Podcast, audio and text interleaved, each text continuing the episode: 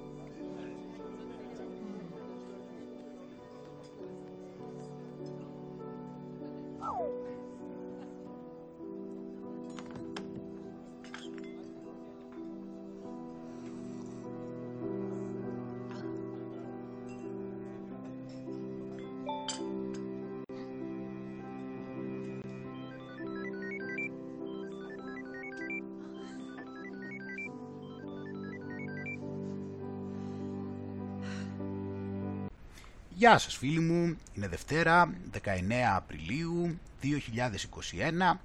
Σε λίγο πάει 20 και όλα στην Ελλάδα. Ελπίζω να είστε όλοι καλά με το καλό, να είστε γεροί και δυνατοί, όπως πάντα λέμε.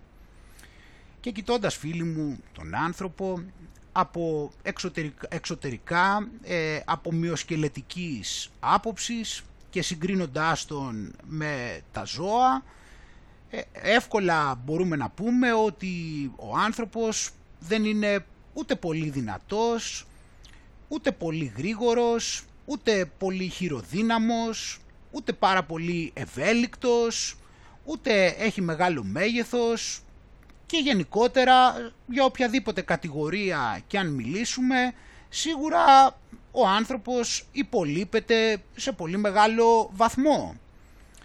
Ε, όμως παρόλα αυτά είναι ένας αδιαμφισβήτητος κυρίαρχος στη, πάνω στη φύση όπως βλέπουμε δυστυχώς βέβαια σε μεγάλο βαθμό αλλά τι είναι αυτό το οποίο κάνει τον άνθρωπο να μπορεί να, είναι τόσο, να έχει τόσο πολύ μεγάλη διαφορά ισχύως; Φυσικά είναι το γεγονός ότι ε, έχει νου με, τη, με πολύ μεγάλες δυνατότητες εξέλιξης και ο νους ε, έχει διάφορα χαρακτηριστικά τα οποία έχουν σαν αποτέλεσμα ε, ο άνθρωπος να μπορεί να εξελίσσεται. ένα από τα αποτελέσματα θα έλεγες του νου είναι η ικανότητα του ανθρώπου να επεξεργαστεί την ύλη με πάρα πολύ δημιουργικό τρόπο και να κάνει τη ζωή του ευκολότερη, να γίνει πιο παραγωγικός και ούτω καθεξής. Οπότε κοιτώντας την ιστορία πίσω από όσο έχουμε καταφέρει να σταχυολογήσουμε από την ψευδή ιστορία βέβαια που μας δίνουν Ξέρουμε ότι ο άνθρωπος ε, ήταν στις σπηλιές και κάποια στιγμή άρχισε να δημιουργεί εργαλεία. Ε, δηλαδή είναι αυτό που είπαμε, ότι είχε δημιουργικούς τρόπους, εφεύρισκε δημιουργικούς τρόπους, ούτως ώστε να ε, επεξεργάζεται την ύλη και στη συνέχεια με τη χρήση της ύλης να μπορεί να κάνει τη ζωή του ευκολότερη σε σχέση με το αν ε, το έκανε κάτι με γυμνά χέρια. Έτσι δεν είναι. Οπότε λοιπόν προφανώς ε, περάσανε τα χρόνια έτσι και ο άνθρωπος ε, έβρισκε όλο και δημιουργούσε έτσι όλο και ανώτερο επίπεδο να το πεις τεχνολογία και παράλληλα με αυτό έτσι στην προσπάθειά του όπως λέει το αφήγημα στην προσπάθειά του να κάνει τη ζωή του ευκολότερη ε, έφτιαξε τις κοινωνίες έτσι και μετά, με τα χρόνια μετά άρχισαν να δημιουργούνται οι πόλεις όπου επί της ουσίας της πόλης ε, οι άνθρωποι ε, με τη χρήση έτσι της ε, ομαδικής τεχνολογίας να το πούμε έτσι, με την ομαδική χρήση μάλλον της τεχνολογίας κιόλας ε, οι άνθρωποι με αντάλλαγμα να αποφύγουν κάποιες δυσκολίες της ζούγκλας ε, παραχωρούσαν πολλές ελευθερίες σε ένα σύνολο κανόνων ε, ούτως ώστε με την ελπίδα η ζωή τους να είναι πιο απλουστευμένη. Περάσανε λοιπόν τα χρόνια, περάσανε οι αιώνες, περάσανε και οι χιλιετηρίδες και όσο περνούσαν τα χρόνια πιστεύω φίλοι μου για όσους ήταν ικανοί να το διακρίνουν φυσικά άρχισε και φαινόταν ότι τελικά ε, αυτό, αυτή η τεχνολογία η, και αυτές οι κοινωνίες οι οποίες ε, υποτίθεται ότι ήταν για να μας ε, προστατεύουν και για να κάνουν τη ζωή μας ευκολότερη τελικά όλα αυτά πλέον είναι καταφανές ότι αποτελούσαν εργαλεία ελέγχου των ανθρώπων όμως στο ενδιάμεσο φυσικά υπήρχε το αφήγημα του μαύρου το οποίο ταύτιζε την ε, βελτίωση της τεχνολογίας με την πρόοδο κάποιας χώρας για παράδειγμα. Άρα λοιπόν ε, όταν σου έλεγε ότι κάποιο τεχνολογικό επίτευγμα προερχόταν από τις Ηνωμένες Πολιτείες, τότε εμείς έπρεπε να δεχτούμε ότι οι Ηνωμένες Πολιτείες είναι μια προηγμένη χώρα έτσι. Και αυτό λοιπόν είχε και σαν συνέπεια να πρέπει να υιοθετήσουμε και οποιαδήποτε άλλη νοοτροπία υπήρχε εκεί, αν με καταλαβαίνεις.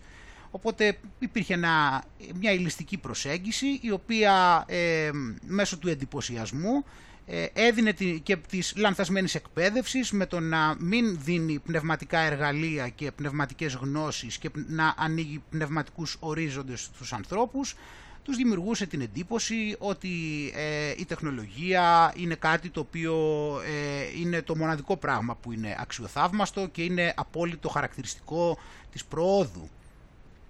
Έτσι. Ε, και αυτό βασίστηκε επίσης και σε ένα χαρακτηριστικό που έχουν έτσι οι άνθρωποι οι οποίοι δεν έχει καλλιεργηθεί το πνεύμα τους και είναι ο εντυπωσιασμός. Ε, είναι αυτό το οποίο ε, έκαναν η γνωστή ιστορία που έγινε με τους ε, κονκισταδόρες ε, στην, στην, όταν πήγαν στην Αμερική, στη Λατινική Αμερική, όπου τους έδιναν γυαλιστερές χάντρες στους ηθαγενείς και καθρεφτάκια και αυτοί τα θεωρούσαν τόσο, τόσο ιδιαίτερα όλα αυτά που εντυπωσιαζόντουσαν και μπορούσαν να παραχωρήσουν ε, τα πάντα από εκεί πέρα. Τους βλέπαν δηλαδή σαν να ήταν θεοί. Ε, οπότε ο άνθρωπος, ε, ο άνθρωπος που δεν έχει εκλεπτύνει το πνεύμα του ε, είναι πολύ εύκολο να εντυπωσιαστεί από φανταχτερά από φανταχτερές παρουσιάσεις και να μην μπορέσει να διακρίνει την ουσία από πίσω. Και αυτός λοιπόν ήταν ο τρόπος λοιπόν να, με το να μην εκπαιδεύουν τους ανθρώπους πνευματικά, να τους ε, κάνουν έρμεα του φτηνού εντυπωσιασμού μιας τεχνολογίας η οποία υπήρχε, δινόταν μόνο από ε, ένα μαύρο ιερατείο το οποίο τη χρησιμοποιούσε πάντα ακριβώς μόνο και μόνο για να μπορεί να μας ελέγχει και να, να συγκεντρώνει πληροφορίες για εμάς ε, και το κυριότερο φίλοι μου είναι αυτό που τώρα θέλω να πω, το να μας απομακρύνει από την ζωή. Γιατί φίλοι μου, εγώ έχω καλλιεργήσει έτσι, δεν το είχα πάντα αυτό γιατί δεν το είχα αναγνωρίσει μέσα μου, ε, αλλά εδώ και 6-7 χρόνια θα έλεγα περίπου έχω καλλιεργήσει μια ιδιαίτερη αγάπη για τη φύση παράδειγμα. Οπότε βλέπεις ότι όταν ε, και πηγαίνω και κάνω έτσι μεγάλες διαδρομές ε, μέσα στα δάση και στα ποτάμια για μεγάλο μέρος της μέρας, μπορεί να περνάνε δηλαδή 5 και 6 ώρες ασταμάτητου περπατήματος. Ε, αυτό λοιπόν είναι μια εμπειρία η οποία είναι κάτι θαυμάσιο ε, και εκεί είναι και ένα κομμάτι στο οποίο διακρίνεις το πόσο, το, το πόσο διαφορετικά αισθάνεσαι όταν περιβάλλεσαι από τη φύση, έτσι, από τη ζωή της φύσης, από το οικοσύστημα που υπάρχει εκεί και όλα αυτά. Ομοίως φυσικά ε, και πολύ πιο έντονα είναι τα συναισθήματα φυσικά όταν είσαι κοντά με έναν άλλον άνθρωπο. Δηλαδή η ενέργεια που ανταλλάσσεται εκείνη την ώρα δεν μπορεί να συγκριθεί με το να του μιλάς στο τηλέφωνο, ούτε και στο Skype, ούτε με, με οποιαδήποτε τεχνολογία και να χρησιμοποιήσεις. Και αυτά θα τα δούμε σήμερα αρκετά. Έτσι. Αυτά είναι τώρα λοιπόν το ότι αρχίζουμε και πηγαίνουμε σε μια κατεύθυνση που επί της ουσίας δεν πολύ ερχόμαστε σε επαφή με πολύ ζωή, έτσι. Ερχόμαστε σε επαφή με μηχανήματα, με εικόνες, με, ε, με προσωμιώσεις πάνω σε οθόνες, με προσωμιώσεις έξω από οθόνες και επί της ουσίας δεν μπορούμε να, δεν ερχόμαστε, ερχόμαστε όλο και λιγότερο σε επαφή με κάτι το οποίο έχει μέσα του ζωή. Έτσι. Οπότε σήμερα φίλοι μου θα βγούμε λίγο από την άμεση επικαιρότητα και με αυτά τα, το πώς είναι η επικαιρότητα αυτή τη στιγμή με τους κοροϊδοϊούς και τα ψευτοτέστ και ούτω καθεξής. Και θα δούμε ε, διάφορα νέα ευρήματα πολλά από τα οποία φυσικά δεν θα μπορούσαν να είναι εκτός του πλαισίου που κινούμαστε αυτή τη στιγμή και έχει να κάνει με το ότι πολεμάμε τον ιό, έτσι, στο... δεν το έχει ξεχάσει αυτό, έτσι, συνεχίζουμε κανονικά τον πόλεμο, οπότε μοιραία έτσι πολλά από τα νέα ευρήματα ε, έρχονται καθαρά για να αντιμετωπίσουμε τον ιό. Οπότε θα δούμε λίγο καλύτερα για αυτό το μικρό chip το οποίο ε, εντοπίζει τον κορονοϊό και τι άλλο κάνει. Θα σου δείξω εδώ και από την DARPA πώς ασχολούνται ενδελεχώς με όλα αυτά. Και βέβαια για τα microchip δεν είναι, είναι, μια, είναι λίγο πιο έτσι, δεν είναι ότι ξεκινήσανε τώρα να λένε για microchip και όλα αυτά. Και βέβαια στη συνέχεια θα προχωρήσουμε και θα δούμε πώς ας πούμε εδώ πέρα βλέπουμε ότι πλέον προάγεται ακόμα και από την ίδια την τηλεόραση και στη συνέχεια θα σου δείξω κάτι πολύ πολύ σημαντικό ε, και έχει να κάνει με τα τσιπάκια στον εγκέφαλο και, το πείραμα, και την παρουσίαση που έκανε ο Elon Musk ε, για τα τσιπάκια που έβαλε στον εγκέφαλο ενός πυθίκου. Είναι πάρα πολύ σημαντικό αυτό και θα εξηγήσουμε με ακρίβεια. Επίσης θα πάμε και παλιότερα βέβαια να δούμε ότι δεν είναι ο Elon Musk ο πρώτος ο οποίος το παρουσίασε αλλά είναι τεχνολογία η οποία έχει ξαναδοκιμαστεί με κάποιο τρόπο έστω και αν δεν ήταν wireless όπως του Elon και βέβαια θα δούμε μετά και πώς αυτά η τεχνητή νοημοσύνη θα χρησιμοποιείται προφανώς ούτως ώστε να μπορούμε πλέον να αγοράζουμε χωρίς να μπαίνουμε μέσα στο κατάστημα ούτως ώστε να μην κινδυνεύσουμε να μεταφέρουμε ή να πάρουμε τον ιό. Έτσι γι' αυτό γίνονται όλα αυτά. Μην ξεχνιέσαι είπαμε έτσι. Και όπως φυσικά έτσι μιλάμε εδώ πέρα για τεχνητές νοημοσύνες και αυτά θα πάμε λίγο και την, την κουβέντα λίγο να, στα ολογράμματα και θα σου δείξω κάποια πράγματα για να δεις ότι πλέον ε, ε, είναι κάτι το οποίο μας το παρουσιάζουν επί της ουσίας αυτή την τεχνολογία και θα σου δείξω. Εδώ τώρα ας πούμε, όπως το βλέπεις δεν θα έλεγες ότι κάθονται στο τζάκι αυτοί οι δύο. Θα δούμε σε λιγάκι. Ε, το οποίο είναι παρουσίαση, έτσι δεν είναι ότι εντοπίσαμε κάτι, είναι δική τους παρουσίαση που θα σου δείξω. Μετά θα, κάνουμε, θα σου δείξω επίσης μαζί με τα ολογράμματα, θα σου δείξω για, την, ε, ε για το τι μπορούν να κάνουν με τη φωνή, έτσι, μετά θα σου δείξω εδώ πέρα και με τη φωνή και με άλλες γλώσσες, πολύ προχωρημένα πράγματα, έτσι να δεις πως υπάρχουν τόσα είδη αυτή τη στιγμή και θα πάμε μετά στο Microsoft Mesh. Έτσι, πάντα η Microsoft έχει την τελευταία λέξη της τεχνολογίας η οποία αναμφισβήτητα είναι και αυτή πάρα πολύ εντυπωσιακή φίλοι μου όπως είπαμε για όσους δεν μπορούν να διακρίνουν ποια είναι η ουσία από πίσω. Ε, και μετά ε, βέβαια η τεχνολογία θα πρέπει να είναι χρήσιμη και για αυτά που έχουμε πει έτσι για λόγους ασφαλείας γιατί όπως ξέρεις θα προέκυπτε και αυτό το πρόβλημα. Πρέπει κάτι να κάνουμε γιατί υπάρχουν κάποιοι οι οποίοι βγάζουν ψεύτικα πιστοποιητικά κοροϊδοϊού έτσι, με, γιατί όπως καταλαβαίνεις με τη δημιουργία διαβατηρίων θα υπάρχουν μετά προφανώς και κάποιοι, κάποιοι οι οποίοι ε, θα βγάζουν ψεύτικα όλος τυχαίως ε, γιατί πάντα έτσι είναι έτσι, γιατί το, η μούφα είναι που κάνει το, πραγμα, το, το, το, την άλλη μούφα να φαίνεται πραγματική, αν με πιάνεις. Είναι η ίδια περίπτωση που είναι και ισχύει και με το ψευτοχρήμα, έτσι, με το γεγονός ότι κυκλοφορούν πλαστά, αυτά που λένε πλαστά, σου δίνει την εντύπωση ότι τα άλλα που τυπώνει αυτός από την κεντρική τράπεζα και τους έχει βάλει τη σφραγίδα της κεντρικής τράπεζας και τα τυπώνει με το δικό του τυπογραφικό, ότι και καλά αυτά έχουν κάποια αξία. Έτσι. Ομοίως και εδώ πέρα και το κυριότερο εδώ είναι φυσικά ότι για, λόγου, για αυτούς τους λόγους θα πρέπει να χρησιμοποιήσουμε πάλι την τεχνολογία πάρα πολύ ούτως ώστε να μπορούμε να είμαστε σίγουροι ότι ε, είναι αυθεντικό το πιστοποιητικό έτσι, μην γίνει κανένα λάθος και κυκλοφορήσει κανείς εκεί πέρα με, χωρίς να έχει κάνει εμβόλιο ενώ εμείς νομίζουμε ότι έχει κάνει και είναι κίνδυνος θάνατος γιατί είναι αυτό το πρόβλημα τελικά όπως καταλαβαίνεις. Και ε, θα δούμε εδώ πέρα και για τις νέες πατέντες της Apple. Οπότε και μετά θα πάμε εδώ πέρα να δούμε κάποιες ακόμα διαφορετικές πατέντες από την Ιαπωνία και για τη χρήση υπερκομπιούτερ αυτή τη στιγμή, ούτως ώστε να γίνουν υπολογισμοί για τον ιό. Έτσι, με το, με, το πιο, με το πιο ταχύτατο υπερκομπιούτερ του κόσμου. Και όλα αυτά για να μπορέσουμε φυσικά να πάρουμε πληροφορίες για τον ιό.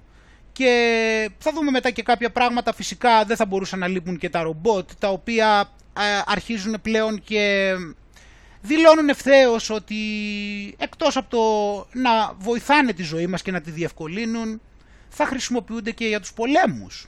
Δηλαδή ε, ο γαλλικός στρατός αρχίζει και χρησιμοποιεί αυτά τα robot dogs έτσι, αυτά εδώ πέρα για, να, για στρατιωτικές επιχειρήσεις. Έτσι. Οπότε, ναι μεν, αυτά φτιάχτηκαν πάντα για το καλό μας, αλλά αν υπάρχει ιδιαίτερη ανάγκη, έτσι, μπορούμε να κάνουμε και κανένα σκόντο.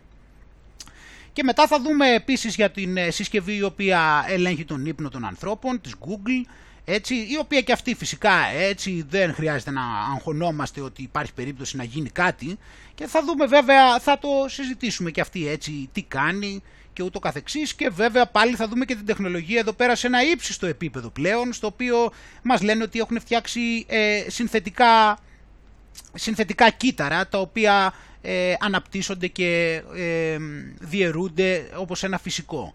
Εντάξει, και πηγαίνοντας εκεί προς την πορεία θα σου δείξω επίσης σε σχέση με το credit rating, το οποίο ήταν αυτό που είδαμε στην εισαγωγή έτσι από το Black Mirror, ε, θα δούμε ότι θα αποκτήσουν και οι εκτός από τους ανθρώπους credit rating και θα τα αναλύσουμε και αυτά, θα τα αναλύσουμε. Αλλά όπως πάντα πριν ξεκινήσουμε να ευχαριστήσουμε πάρα πολύ τα blog και τα site που έβαλαν το προηγούμενο βίντεο είναι ο ασκητής.blogspot.com kozanara.gr λουτράκιοδυσσέας.blogspot.com το κανάλι στο YouTube κατακλυσμός Νόε thesecretrealtruth.blogspot.com ε, Εγάλεο, η μοναδική πόλη που αρχίζει από το Α και τελειώνει στο Ω.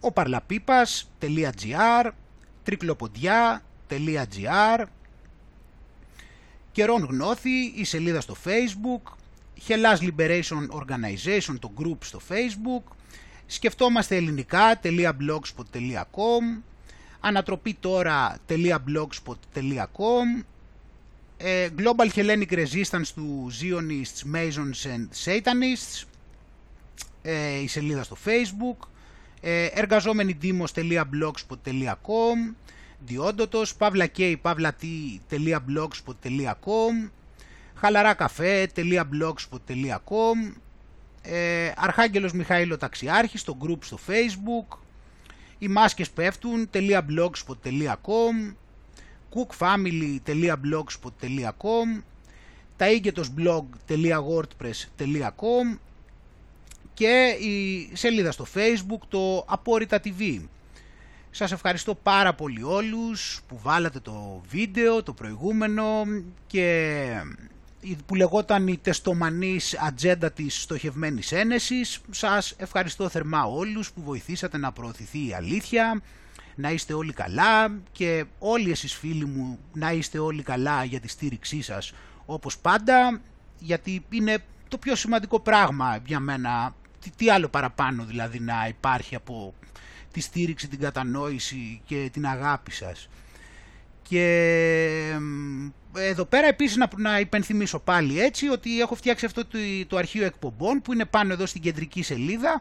Αν πατήσεις εδώ αρχείο εκπομπών υπάρχει το αρχείο έτσι εδώ πέρα ε, για πιο εύκολα. Και επίσης να θυμίσω αν δεν είδες στην προηγούμενη εκπομπή έτσι ότι είμαι τιμωρημένος στο YouTube έτσι δεν βάζω τώρα περιλήψεις για αυτές τις μέρες. Οπότε πάμε τώρα να δούμε αυτά που ήταν να δούμε και αυτό εδώ πέρα ίσως ε, το έχεις δίκιο όλας. Πάμε λοιπόν να ξεκινήσουμε για να το δούμε λίγο καλύτερα στη συνέχεια. Έτσι για αρχή λοιπόν εδώ έχουμε την είδηση ε, ότι το μικροτσίπ που εντοπίζει τον κορονοϊό ε, στο σώμα πριν εμφανιστούν συμπτώματα. Για να δούμε λοιπόν.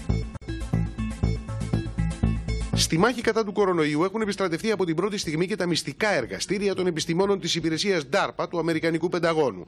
Όταν ανακάλυψαν ότι είχαν προσβληθεί από κορονοϊό 1271 μέλη του πληρώματος του αεροπλανοφόρου Theodore Roosevelt, αναζήτησαν τρόπους έγκαιρου εντοπισμού. Ανέπτυξαν ένα μικρό τσίπ που τοποθετείται κάτω από το δέρμα και εντοπίζει τον κορονοϊό πριν ακόμη εκδηλωθεί το πρώτο σύμπτωμα. Και ήδη βρίσκεται στην τελική φάση δοκιμών. That tiny green thing in there, you put it underneath your skin, and what that tells you is that there are chemical reactions going on inside the body, and that signal means you're going to have symptoms tomorrow. Wow. There's an actual transmitter in that. Yeah, it's like a check engine light. Έτσι, είδαμε εδώ πέρα λοιπόν ότι ε, όπως είπαμε, ε, λοιπόν θα το δούμε τώρα καλύτερα εδώ, το νέο αυτό το οποίο λοιπόν κυκλοφόρησε το κεντρικό στην Ελλάδα μας λέει λοιπόν ότι η DARPA έτσι ε, ε, επειδή βρήκαν ότι είχαν 1271 κρούσματα, ότι ε, έφτιαξαν αυτό το τσιπάκι το οποίο εντοπίζει ε, τον ιό πριν, έχει, συμ- πριν να έχει συμπτώματα. Δεν κάνει μόνο αυτό βέβαια. Πάμε να δούμε λοιπόν αυτό. Ε, το δημοσίευμα προήλθε καταρχήν από την Daily Mail.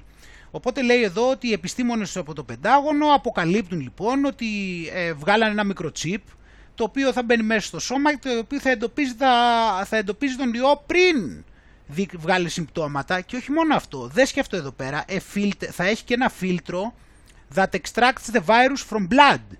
Άρα λοιπόν δεν είναι μόνο ότι όπως είπαν ότι αυτό θα εντοπίζει τον ιό, αλλά ταυτόχρονα λέει ότι θα έχει και ένα ειδικό φίλτρο το οποίο θα βγάζει τον ιό από το αίμα. Εντάξει. Και αυτό το κάνανε λοιπόν η DARPA ε, στην Αμερική μαζί με άλλα εργαστήρια του Πενταγώνου. Και όπως είπαμε είχε να κάνει με το γεγονός ότι σε εκείνο το πλοίο, στο Theodore Roosevelt, βρήκανε 1271 κρούσματα. Έτσι. Ε, για, και φυσικά η τεχνολογία έσπευσε ούτως ώστε να μπορέσει να βρει τρόπο για να αντιμετωπίσει αυτό τον ιό. Έτσι. Ε, και λέει εδώ ότι έχει δημιουργήσει και το φίλτρο το οποίο μπορεί να αποβάλει τον ιό από το αίμα όταν ε, ε, ενωθεί με, το, με τη διάλυση. Οπότε τώρα τι κάνουν αυτοί, δουλεύουν και σε ένα εμβόλιο το οποίο κοίτα τι εμβόλιο θα είναι that would work against all coronaviruses even ones not yet identified. Έτσι, δηλαδή φαντάσου ότι αυτοί φτιάχνουν ένα τόσο μεγάλο υπερεμβόλιο το οποίο όχι απλά θα δουλεύει ενάντια σε, όλα, σε όλες τις μεταλλάξεις και τους κοροϊδοϊούς αλλά θα είναι έτοιμο να ανταποκριθεί και σε αυτούς οι οποίοι ακόμα δεν έχουν εμφανιστεί. Δηλαδή ε, εδώ πέρα έχουν και τις γνώσεις και του μέλλοντος. Έτσι ξέρουν, δηλαδή θα φτιάξουν εμβόλιο που θα αντιμετωπίσει τον ιό έτσι όπως θα είναι όταν θα πρωτοεμφανιστεί. Εντάξει. Γιατί εδώ πέρα τώρα εντάξει, όταν, ε, όλα αυτά είναι για τον ιό, έτσι, γιατί όταν θέλεις να κάνεις το καλό στην ανθρωπότητα και θες να βοηθήσεις τους συνανθρώπους σου, ε, λογικό είναι. Μετά έτσι έχεις τόσο και πολύ μεγάλη έμπνευση. Οπότε αυτό παρουσιάστηκε σε αυτή την εκπομπή που ήταν και το απόσπασμα, έτσι, στη 60 Minutes στην Αμερική. Αυτή είναι μια εκπομπή η οποία είναι η απόλυτα προπαγανδιστική, δηλαδή είναι όλο κάτι φάουτσι και κάτι τέτοιοι εκεί πέρα. Ε, εντάξει, και τώρα φυσικά εδώ πέρα αναφέρει και ότι οι άνθρωποι προβληματίζονται γιατί ε, μα- γι' αυτό και αυτοί ξεκαθαρίζουν ότι δεν έχουν σκοπό λέει με αυτό το τσιπάκι να μας ελέγχουν το που πηγαίνουμε. Ε, οπότε λοιπόν υπάρχει αυτό το... Ε, αυτό εδώ πέρα είναι το τσιπάκι όπως το δείχνει εδώ πέρα το οποίο έχει ένα, ένα, μια πράσινη γέλη ε, που έχει μέσα μικροτσίπ το οποίο ελέγχει πότε στο αίμα μέσα υπάρχει μόλυνση. Και εδώ βλέπουμε το πλοίο έτσι, οπότε λοιπόν υπήρξε το πρόβλημα όπως πάντα και γι' αυτό λοιπόν βρέθηκε και η λύση. Έτσι, οπότε θα μπορέσουμε με αυτόν τον τρόπο να κάνουμε μεγάλα βήματα στο να αντιμετωπίσουμε τον ιό. Είναι πολύ σημαντικό τώρα αυτό, μιας και προέκυψε αυτό το πρόβλημα με το στρατό. Και έτσι λοιπόν ε, όσο πηγαίνουν ε, και μπορούμε να διαγνώσουμε και να θεραπεύσουμε τόσο πιο ε, μπορούμε να σταματήσουμε όλο και νωρίτερα τη μόλυνση. Εντάξει, οπότε βέβαια λέει ότι αυτή είναι πολύ πιθανό ότι θα είναι σκεπτική σε σχέση με την, ε, αυτή την εφεύρεση και μάλιστα εδώ πέρα λέει ότι το New York Times είπε ότι το 1 τρίτο του στρατού δεν δέχονται τη, τον πόλη. Έτσι, το οποίο ε, τους ε, προβληματίζει φυσικά και για το τι θα κάνει και αυτό το chip. Τώρα εδώ πέρα βέβαια, μα προβληματίζονται και αυτοί, περίεργο προβληματίζονται. Κανονικά έπρεπε να έχουν εμπιστοσύνη στους ειδικούς. Δεν μπορώ να καταλάβω ποιος είναι ο προβληματισμός τους αντί να πάνε σαν απρόβατα στη σφαγή όπως πολλοί φίλοι μας. Ε, that it will permanently disable the body's immune system. Α, εδώ λέει τους προβληματισμούς, ότι θα απενεργοποιήσει το ανοσοποιητικό του ανθρώπου. Ε, φυσικά. Μα το, αυτό είναι με, τα, με αυτό που είναι που εξηγούν για το εμβόλιο οι, οι πολλοί επιστήμονες, ότι θα προκαλέσει μέσα σε ένα χρόνο δύο τέτοια, δύο αυτοάνοσα. Για το λόγο ότι θα, ότι θα, θα το αναγνωρίσει σαν ξένο το σώμα. Και μια, η άλλη εφεύρεση λοιπόν που είπαμε, που έκανε η ομάδα του Hepburn όπως είπαμε, ήταν ένα φίλτρο που όταν, πηγαίνει σε, όταν μπαίνει σε μια μηχανή διάλυσης, τότε απομακρύνει τον ιό από το αίμα. Αυτή τώρα η, πειραματικό, αυτή η πειραματική τετραήμερη θεραπεία που δόθηκε στον ασθενή 16 λέει, ο οποίος ε, ήταν σε μια, ε, στην εντατική θεραπεία με οργανική ανεπάρκεια και με σεπτικό σοκ ε, ότι το περνάς λέει και βγάζει έξω τον ιό ε, και βάζεις μέσα μετά το αίμα ξανά. Και ότι αυτός ο ασθενής λέει είχε επανήλθε σε θεραπεύτηκε μέσα σε μερικές μέρες. Και μέχρι στιγμής ε, έχουν ε, το FDA φυσικά έχει επιτρέψει το φίλτρο αυτό να χρησιμοποιηθεί ε, για χρήση ανάγκης και μέχρι στιγμής λέει ότι έχει σώσει περίπου 300 ε, ασθενή σε κρίσιμη κατάσταση.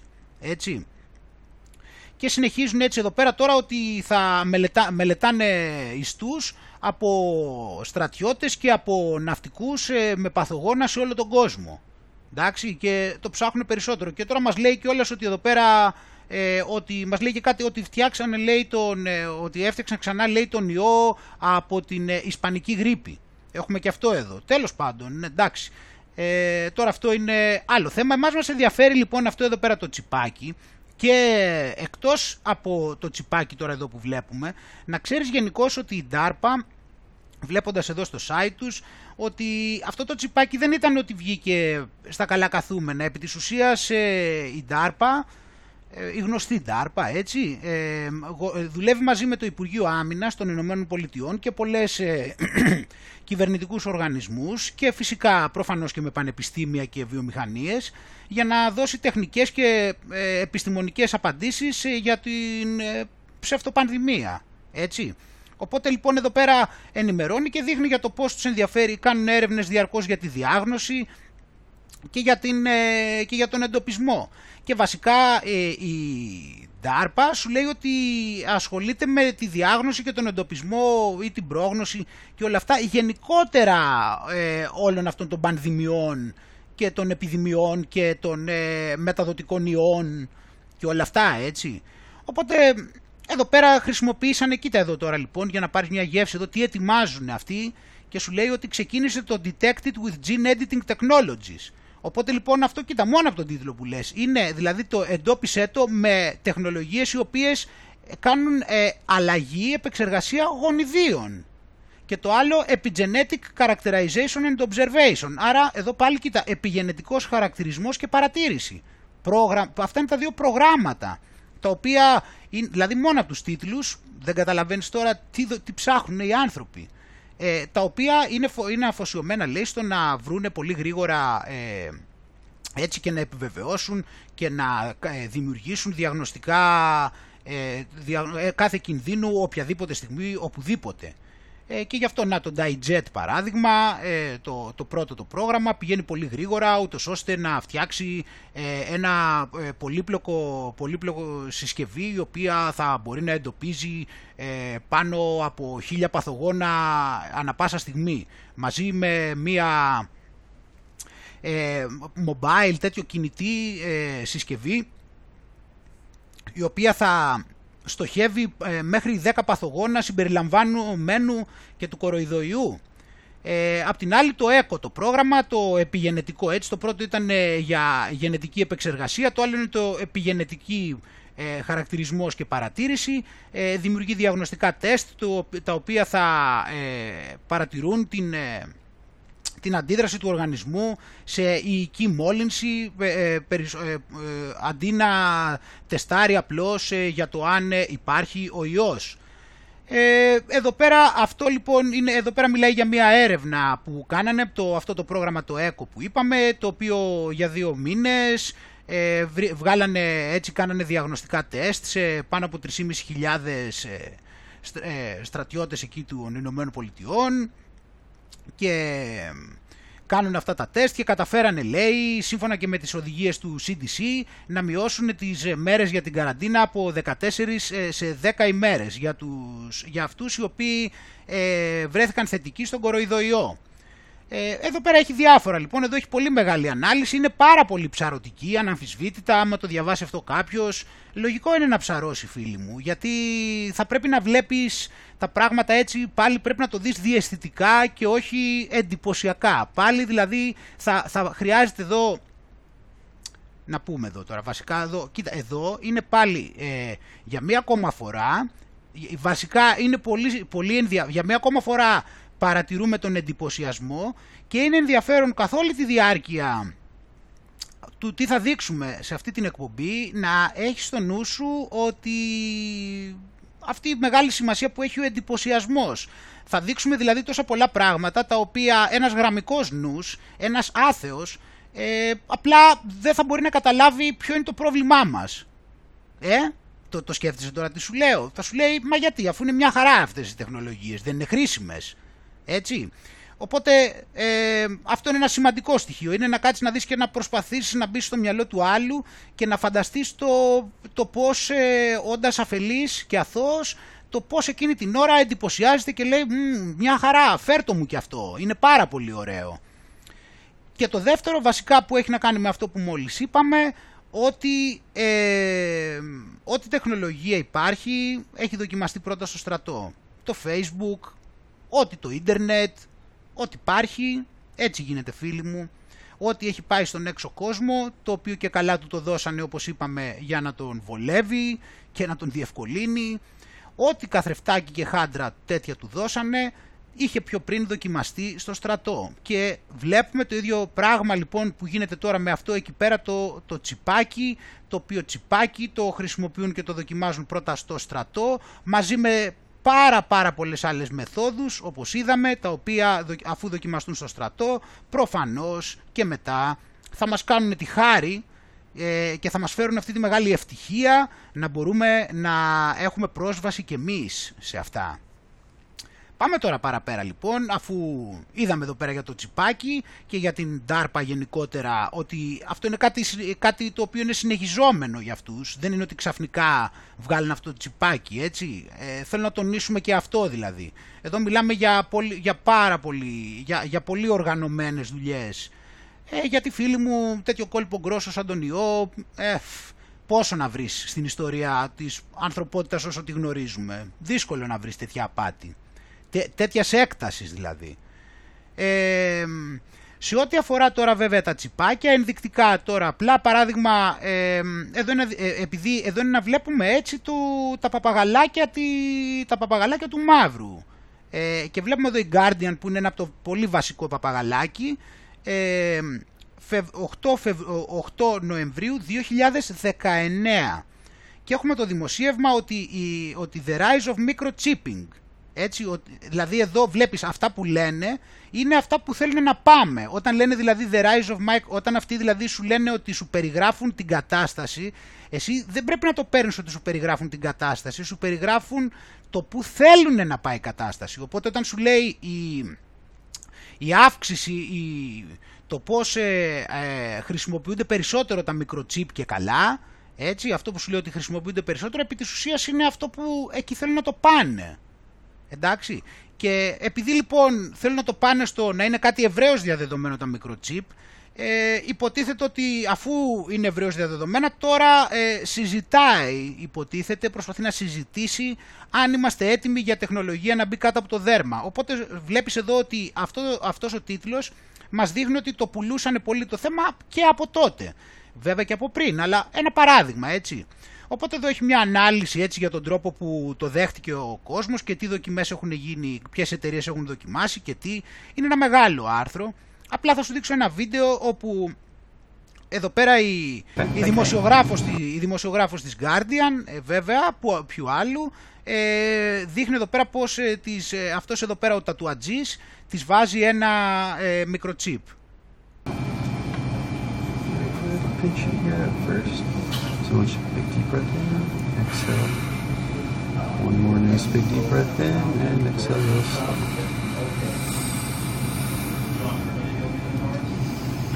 That was it. That was Eddie. okay. That was not as bad as I thought it was going to be. Δεν ήταν τόσο, τόσο κακό λέει όσο φανταζόμουν ότι θα είναι. Compared to other piercings. σε σχέση με άλλα τρυπήματα, εννοεί με, ε, με τρυπήματα για σκουλαρίκια κλπ. Έτσι. Δεν ήταν τόσο ε, δύσκολο όσο φανταζόμουν σε σχέση μάλιστα με άλλα τρυπήματα για, αυτό το, για piercing, έτσι ξέρεις. Ε, και εδώ φίλοι μου είναι ακριβώς και η κουβέντα, δεν είναι τυχαία καθόλου αυτή η κουβέντα. Έτσι. Αυτό λοιπόν τώρα, γιατί το είπε, γιατί το συνέκρινε με αυτό; Δεν σου κάνει εντύπωση που τόσα χρόνια προωθούσαν ότι είναι τρομερή, ότι είσαι πάρα πολύ, ε, ξέρω εγώ, ότι είναι πολύ wow, να έχεις πάρα πολλά σκουλαρίκια και πολλά τρυπήματα και πολλά τατουάζ; Το βλέπεις γιατί, γιατί ήθελε να σε πάει και να σου πει ότι αυτό είναι πιο εύκολο και από τατουάζ. Εδώ έχεις, κάνει, έχεις πάει και έχεις ζωγραφίσει όλο το σώμα. Δεν μπορείς να βάλεις ένα τσιπάκι; Ή έχεις πάει και έχεις βάλει 350 σκουλαρίκια; Δεν μπορείς να βάλεις ένα τσιπάκι τώρα, μας τρελάνεις; Οπότε να ορίστε, αυτό είναι και το επιχείρημα που λέει και εδώ πέρα αυτή η δημοσιοκάφρος. One more nice big deep breath in and Για να exhale. ξαναδούμε.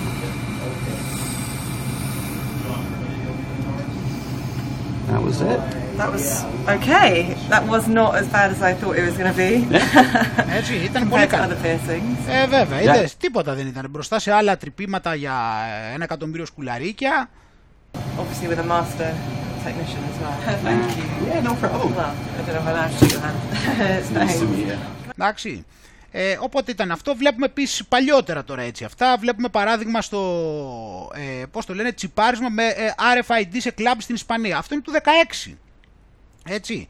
Και του, ε, πάμε να δούμε λίγο το βιντεάκι ούτω, ε, που ήταν για ταυτοποίηση μέσα στο, για το κλαμπ. Κοίτα. plazo a la entrada de las discotecas les permite convertirse en una tarjeta débito humana. Al principio notas como si te tocan, pero no sientes ni que te está introduciendo nada ni nada. Al chip le son cargadas las bebidas y alimentos que la persona consume en el lugar. Este valor es descontado de las cuentas bancarias del portador, agilizando y facilitando las ventas y cobros en el lugar. Έτσι το, το έδεσε εκεί, το βάζει από πάνω εκεί το σκανάρι ε, και αυτό τώρα τι ταυτοποίηση ήταν εκεί πέρα. Προφανώς τους δοκιμάζει να το βάζει εκεί πέρα, τσακ και βάζει όλο το, μπα- το, σκανα, το σκανάρισμα από πάνω και πάει και το σκανάρι.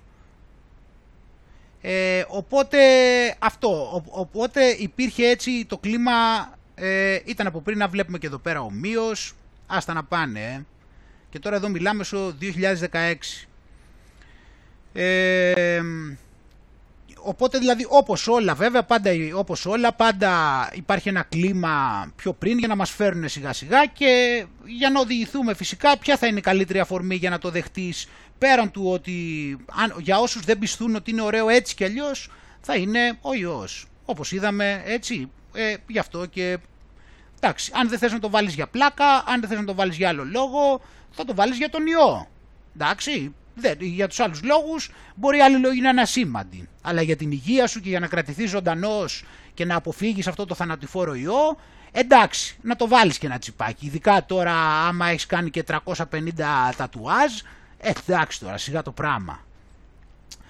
Ε, και εδώ λοιπόν επίσης ε, με τα τσιπάκια βλέπουμε πώς προωθείται και από την ε, τηλεόραση. Έτσι, γιατί σε, από ε, διαφήμιση τηλεοπτικής σειράς ε, ο- η οποία λέγεται λέει 8 λέξεις.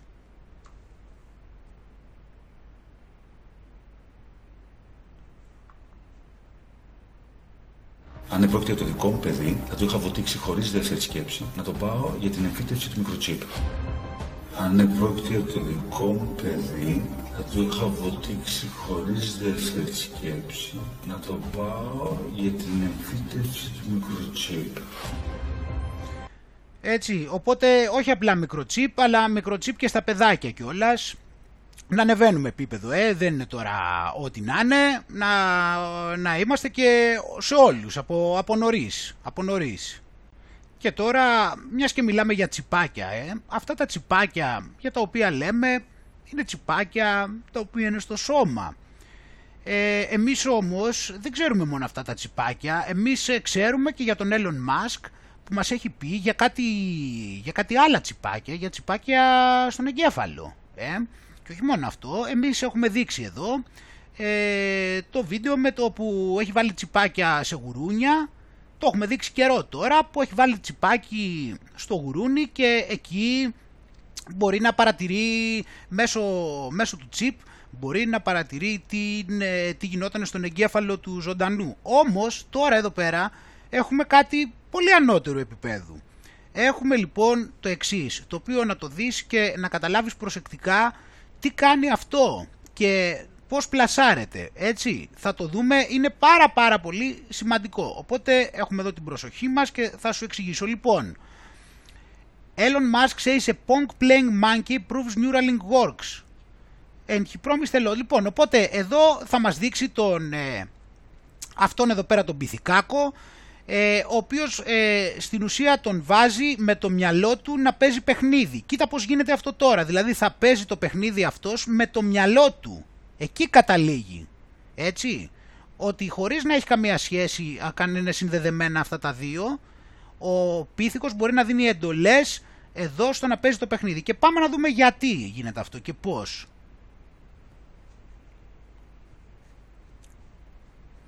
Θα κλείσουμε τον ήχο, δεν έχει... Ε, για να μπορούμε να κάνουμε τη μετάφραση, έτσι και να μην πολύ σταματάμε. Οπότε έχουμε αυτόν τον 9χρονο μακάκο, έτσι, μακάκα, ε, και έχει...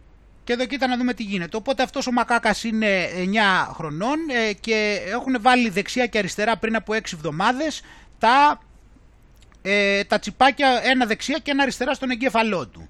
Εντάξει, και εδώ βλέπουμε ότι έχει το παιχνίδι και εδώ πέρα έχει το μοχλό, το joystick, ούτως ώστε να παίξει το παιχνίδι αυτή την ώρα στην αρχή.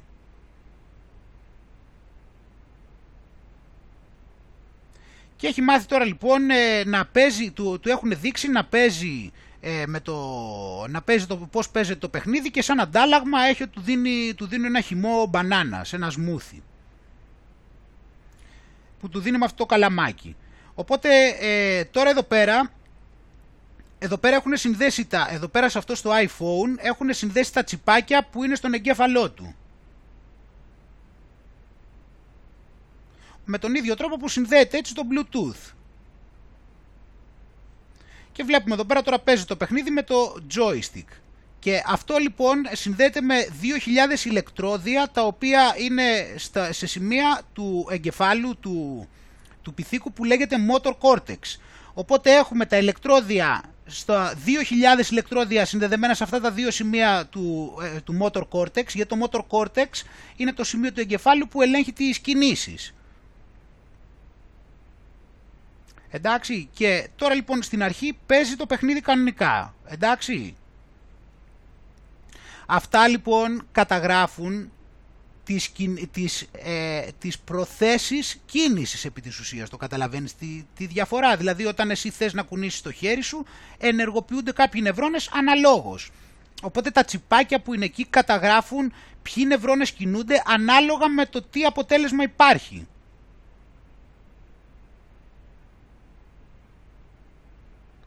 Δηλαδή αυτό που λέμε ότι κάποιοι νευρώνες όταν σηκώνει το χέρι του πάνω κάποιοι νευρώνες ε, ενεργοποιούνται κάποιοι νευρώνες, όταν ε, κάνει το χέρι του κάτω ενεργοποιούνται κάποιοι νευρώνες. Και αυτά όλα παρατηρούνται είπαμε από τα ηλεκτρόδια που είναι μέσα στο τσιπάκι.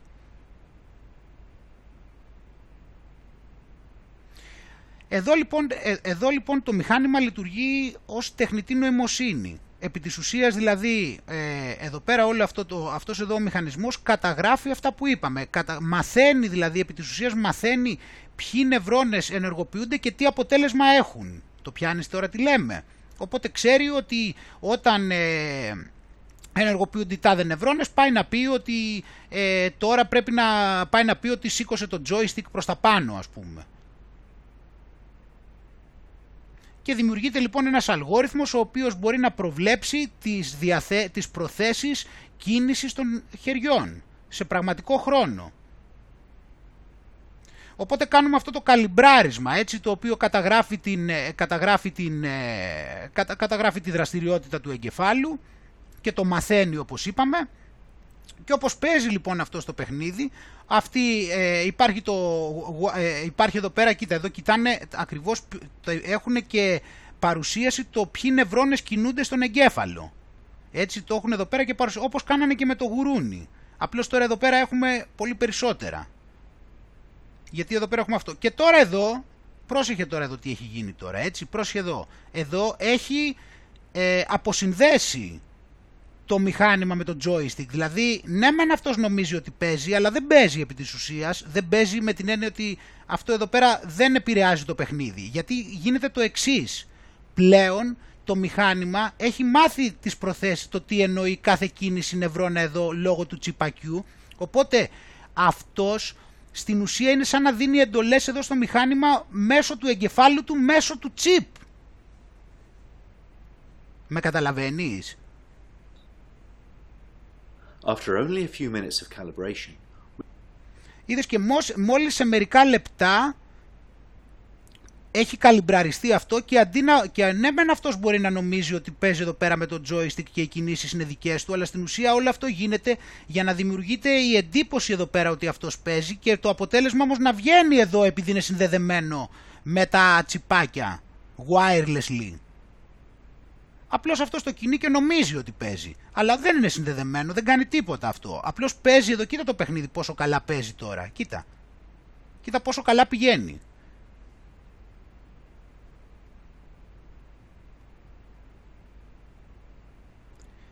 Το βλέπεις πως παίζει. Και αυτά που λέει εδώ πέρα από κάτω είναι ότι αυτό στην ουσία θέλουν να το κάνουν για τους, ε, θέλουν να το χρησιμοποιήσουν για ανθρώπους που είναι παράλυτοι. Ούτως ώστε να χρησιμοποιεί ένα κομπιούτερ ή ένα... Ε, ή να μπορεί να χρησιμοποιεί ένα κομπιούτερ ή, ή μια συσκευή χωρίς να χρειάζεται να έχει κάποιο joystick, να μπορεί να το κινεί με το μυαλό του, όπως γίνεται τώρα εδώ. Οπότε στην ουσία λέει θα κάνουμε το καλυμπράρισμα στην αρχή σε σχέση με το ποια είναι τα... Ε, πότε καταλαβαίνουν ότι οι νευρώνες δίνουν σήμα για κίνηση προς τα πάνω, κίνηση προς τα κάτω και ούτω καθεξής και μετά λειτουργεί. Και αυτό κάνει λοιπόν λέει το neural, neural links. Και εδώ πέρα κοίτα παίζει το παιχνίδι χωρίς... Κοίτα, κοίτα τώρα το παιχνίδι εδώ πάνω.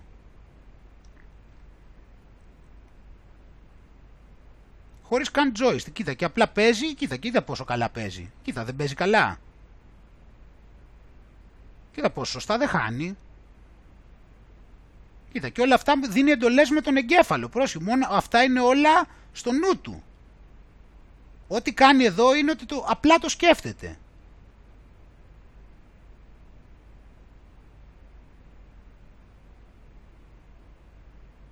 Δεν είναι λέει μαγεία, είναι ο λόγος που έτσι λειτουργεί λέει το, το Neuralinks. Επειδή μπορεί, και, μπορεί να, να κάνει decode τα ηλεκτρικά, τα ηλεκτρικά ε, μηνύματα από τον εγκέφαλο. Και εδώ πέρα τρώει και την μπανανίτσα του. Του έδωσε και την μπανανίτσα του.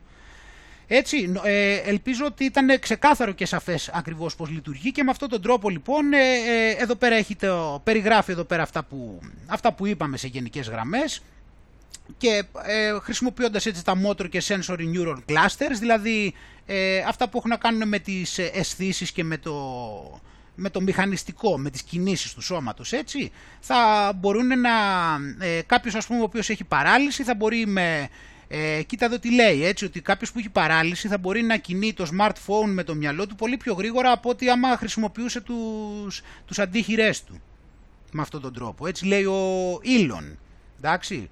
Ε, οπότε έτσι έχει κάνει πολύ, γιατί μετά αρχίζει και πηγαίνει η ιστορία στο πώς ε, θα μπορούν να, ε, να έχουν αυτόνομα αυτοκίνητα και ούτω καθεξής. Αλλά εδώ υπάρχουν κάποια σχόλια ότι έχουν δρόμο ακόμα σε αυτό, αλλά ξέρω εγώ. Ε, πάντως το ελπίζω ότι ήταν πολύ ξεκάθαρο αυτό που έγινε εδώ πέρα, ε, έτσι. Και βέβαια το, τα σχόλια είναι, υπάρχει το σχόλιο ότι αυτό επί της ουσίας ε, είναι η πρώτη φορά που, ε, που δεν το, ε, το έχουμε, δηλαδή έχει παρουσιαστεί και εδώ πέρα από το 2002 στο Nature, αυτή η έρευνα έτσι, 14 Μαρτίου 2002 και λέει πως δείξανε ότι τα, ε, τα αποτελέσματα, γιατί λέει ότι δεν, είναι σίγουροι, δεν, δεν ήταν σίγουροι αν είχαν, αν είχαν καταφέρει αυτό το πράγμα, αν μπορούν να μελετήσουν το motor cortex, τη δραστηριότητα του motor cortex, τους νευρώνες εκεί, έτσι του, του, ε, και εκεί πέρα να μπορούν να, ε, να ε, ελέγχουν μέσω αυτού διάφορες ε, συσκευές. Αλλά μέχρι τότε λέει υπήρχε ένα περιορισμένο ρεπερτουάρ. Και σε αυτή την έρευνα λοιπόν δείχνουν ότι μπορούν να αποκωδικοποιήσουν τα μηνύματα κάποιων νευρώνων σε κάποιον ε, ε, πώς το λένε, πίθηκο, ούτως ώστε σε κάποιο μαϊμού, ούτως ώστε να, ε, να το χρησιμοποιούν αμέσως για να, ε, μετα, για να μπορούν να μετακινήσουν το γκέρσορα σε ένα υπολογιστή ή να ε, βάλουν σε μια άλλη θέση στο workspace ε, εκεί στο χώρο εργασίας. Οπότε λοιπόν τα αποτελέσματα δείχνουν ε, σύμφωνα με αυτά που καταγράψανε ότι, με τα ηλεκτρόδια ότι μπορεί να χρησιμοποιηθεί και από ανθρώπους αυτό και είναι πολύ ε, αυτό το βασισμένο στο, στην ευρωλογία κινήσεις μπορούν να ε, χρησιμοποιηθούν και για ανθρώπους με παράλυση. Έτσι, οπότε υπάρχει αυτή η έρευνα έτσι από παλιότερα ε, και εδώ πέρα το είδαμε σε μια επίδειξη από τον Elon Musk. Και για να πάμε και λίγο παλιότερα σε σχέση με αυτά, ε, εδώ πέρα έχουμε τον, ε, το Χωσέ Ντελγκάντο και το, μιλώντας για την έλεγχο μυαλού και με το mind control, ο οποίος ο Χωσέ Ντελγκάντο στη δεκαετία του 60 τηλεκατεύθυνε Ταύρο, έτσι, και θα το δούμε εδώ. Mind control research is not new. A scientific milestone in this area came in the 1960s. Βλέπεις τη δεκαετία του 60 demonstrated remote control over a charging bull. Έτσι τηλεκατευ, τηλεκατεύθυνε Ταύρο. By connecting a radio antenna to electrodes inserted into the bull. Έβαλε μια, μια ηλεκτρική κεραία πάνω στο, ε, μέσα στον, στον Ταύρο, στον εγκέφαλό του. That the animal's aggressive impulses could be thwarted. Και έδειξε, και έδειξε ότι οι, οι, άγριες, ε, οι άγριες αντιδράσεις του μπορούν να ελεγχθούν. Με το, να επηρε, με το να επηρεάσεις ηλεκτρονικά το, τους μυς του τάβρου. the fantastic possibilities if from the outside we could modify the inside Could we give messages to the inside? Ότι μπορούμε απ' έξω, λέει, να επηρεάσουμε το μέσα και να δώσουμε μηνύματα στο μέσα. Τώρα εδώ είναι δεκαετία 60. The beauty is that now we are not using electrodes. In recent years, Delgado has shown that the behavior of monkeys can be altered using low-power pulsating magnetic fields. Εδώ έχει άλλα το πώς μπορεί, το, το πειραματιζόταν ο Delgado επίσης για το πώς μπορεί να αλλάξει τη συμπεριφορά των μαϊμούδων με το να χρησιμοποιεί χαμηλής έντασης ε, μαγνητικά πεδία. Αλλά εκεί δεν έβαλε λέει κεραίες. Personality, well, could be perhaps modified by this non-invasive technology. Ότι οτιδήποτε μπορούμε χωρίς αυτή την τεχνολογία που δεν παρεμβαίνει, ε, μάλλον με αυτή την τεχνολογία που δεν παρεμβαίνει, μπορούμε να επηρεάσουμε, λέει, τις σκέψεις, τις συμπεριφορές. research has so far been limited to animals. Εδώ λέει ότι ο Ντελγκάντο βέβαια το έκανε μόνο σε, μόνο σε ζώα, αλλά στη Σοβιετική Ένωση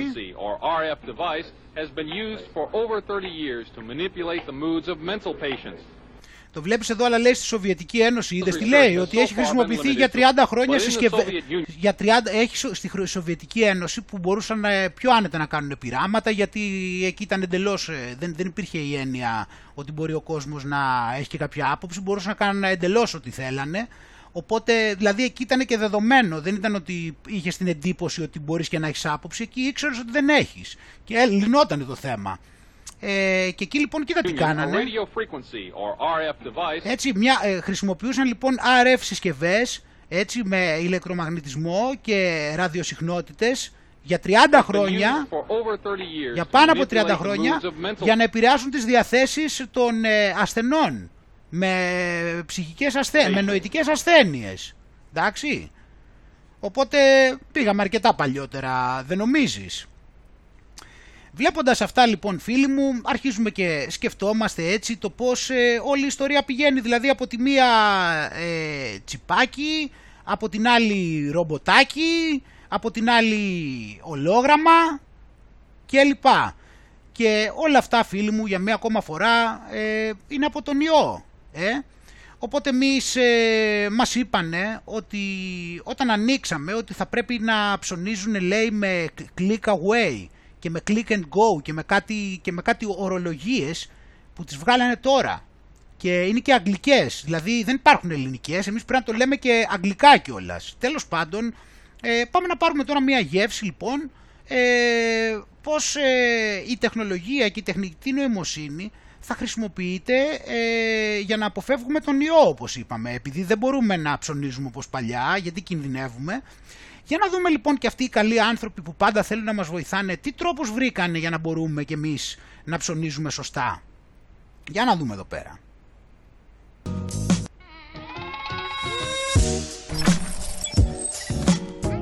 Εδώ λοιπόν εντοπίζει πρώτα ότι λειτουργεί το τέτοιο, ότι ε, της δίνει το ok στην τεχνητή νοημοσύνη ότι ε, συμμετέχει, γιατί μπορεί προφανώς κάποιος να περάσει και τυχαία, δεν ξέρω, αλλά όποτε ξεκινάμε, έτσι.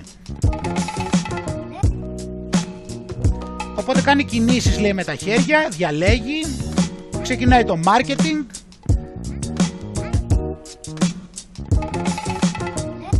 Από διαλέγει μέσα και από τα μάτια έτσι. Και εδώ είναι virtual, και είναι virtual fitting room, οπότε εδώ τη βλέπει την ίδια, τη βλέπει εδώ πέρα να φοράει το ρούχο και πώς της πάει. Και εδώ διαλέγει ότι το αγοράζει και τσακ με το QR code πληρώνει. Έτσι, είδες με το QR code πληρώνει κιόλας. Κατευθείαν. Είδες με το κινητό τσακ. Κοίτα. Τσάκα τσάκα. Βλέπεις, είδες η τεχνολογία, είδες πώς μας σκέφτονται. Είναι σημαντικά αυτά, δεν νομίζεις, δεν είναι πάρα πολύ φοβερά. Ε, να μαθε... να πόσο χρήσιμα.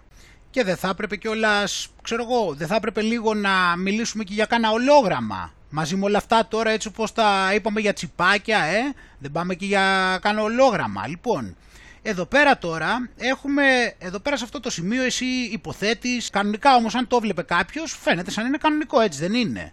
Ε, λοιπόν, πάμε να το δούμε δηλαδή τώρα πώς ξεκινάει, να δούμε εδώ πέρα. Έχουμε τη συνέντευξη λοιπόν του Ομπάμα. Hello, President Barack Obama. Hey you, how are you? I'm so good. You're in Washington D.C. and I'm home in Santa Barbara. Το βλέπεις, του λέει δηλαδή χαιρετιούνται και λέει είσαι στην Ουάσιγκτον και εγώ είμαι στη Σάντα Μπάρμπαρα. Through the miracle of technology we get to be face to face in the same room.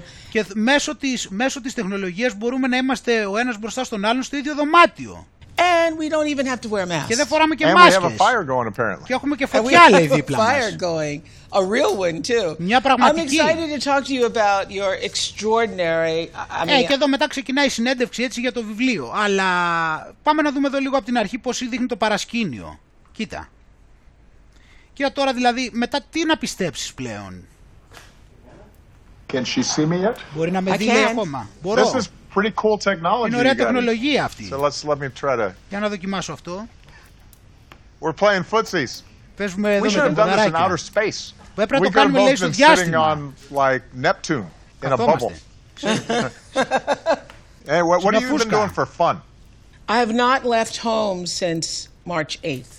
At all? Έχω φύγει I από went to σπίτι. an I went to an eye doctor's fine. appointment because I could Εντάξει, no ό- longer όλα αυτά fix που my λέει είναι, eye. εντάξει, όλα αυτά που λένε είναι παντελώς αδιάφορα προφανώς, είναι για, εντάξει, είναι για τα πρόβατα, αλλά τώρα είναι το θέμα εμείς να δούμε, εντάξει, τα- όλη αυτή η συζήτηση είναι συζήτηση προβάτων, αλλά να δούμε εδώ πώς είναι. Το βλέπεις εδώ, τον βγάζει από τη μέση, τη βγάζει αυτή.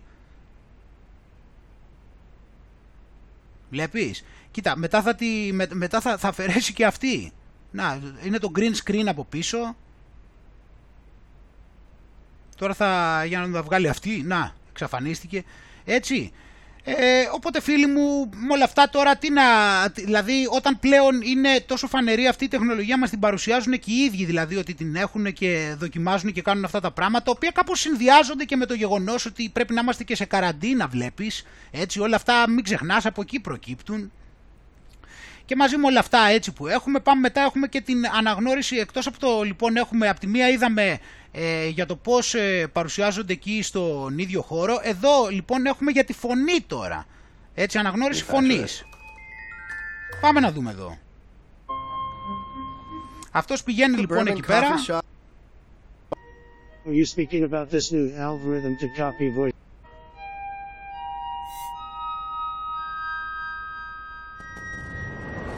Αυτό λοιπόν λέγεται η τεχνητή νοημοσύνη που βάζει λέξεις στο στόμα σου. One of the guys behind this scary innovation is Mexican expat Jose. He taught me The art of the clone. So you will need Μας είπε λοιπόν, δείχνει αυτός εδώ πέρα λοιπόν είναι που ένας Μεξικάνος ο οποίος ε, ασχολείται με αυτά τέλος πάντων και μας είπε για την ε, τέχνη του, της κλωνοποίησης εννοεί, δηλαδή της φωνής κλωνοποίησης. Για να δούμε λοιπόν εδώ πώς λειτουργεί αυτό και τι κάνει. to record yourself for uh, a few minutes of audio. Thousands of letters danced across the amateur author. Αυτός τώρα, ε, αυτός από το Bloomberg πρέπει να ηχογραφήσει μερικά λεπτά ομιλίας με τη φωνή του. screen. When you start to eat like this, something is the matter. You guys better quit politics and take in washing.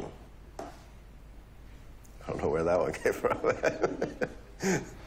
okay, so create my digital voice. Οπότε λοιπόν now. αυτός ηχογράφησε, Creating your digital voice takes at least one minute. One minute. παίρνει ένα My λεπτό God. ούτως ώστε να φτιάξουν Yeah, τη so χρειά του. Before to create some uh, artificial voice of someone, you would need to record yourself for um, at least uh, eight hours. Έτσι, οπότε λέει για τη δημιουργία τεχνητής φωνής. Αυτός λέει για να είναι σωστά η δημιουργία τεχνητής φωνής, ε, χρειάζεται για να το έχεις ηχογραφήσει για 8 ώρες. Test your voice. All right, so now I Τώρα get to κάνουμε type το something. τεστ. Yeah. So the moment of the truth.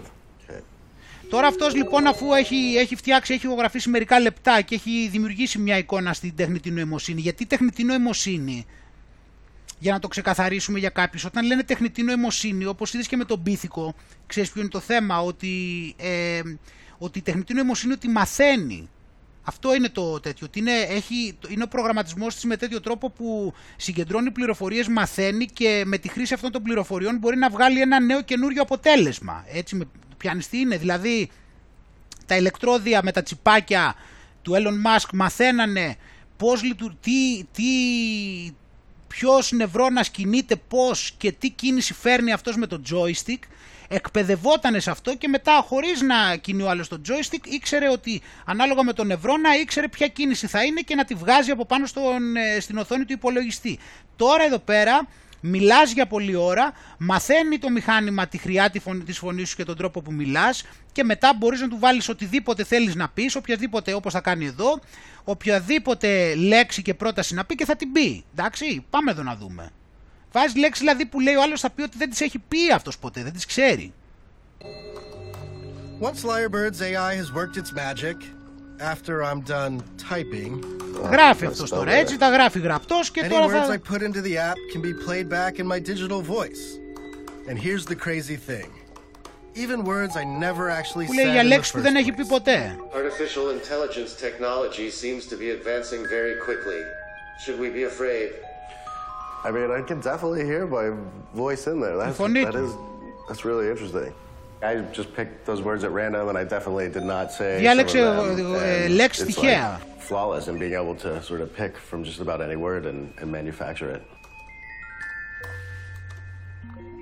Hello World is the best show I have ever seen. This technology seems sweet. Έτσι. Οπότε έχουμε και εδώ πέρα. Οπότε όπως είδαμε εδώ πέρα έχουμε αυτούς lenses. εδώ. Και τώρα πάμε να δούμε έτσι σε κάτι πιο εξεζητημένο. Έτσι να δούμε κάτι παραπέρα. Ελπίζω ότι πάμε καλά μέχρι στιγμής. Έτσι κρατάμε. Πάμε να δούμε λοιπόν κάτι τώρα... Ε, οπότε εδώ πέρα λοιπόν έχουμε αυτή την κοπέλα ε, η οποία θα, θα φτιάξει, θα μας πει ότι μας είπε πριν για να μην χάνουμε χρόνο ότι προβληματίζει, ότι, προ- ότι έχει το ζήτημα ότι δεν μπορεί να βρίσκεται παντού ε, οπουδήποτε θέλει ανα πάσα στιγμή και ταυτόχρονα είναι και περιπτώσεις που ε, δεν ξέρει και τη γλώσσα να μιλήσει. Για να δούμε λοιπόν εδώ τι θα κάνει. to show you what's possible. Και εδώ τώρα so θα, first, I'm going to put on my θα- και τώρα θα φορέσει εδώ πέρα αυτά τα, αυτά τα γυαλιά για να βλέπει και αυτή ότι θα βλέπουμε εμείς.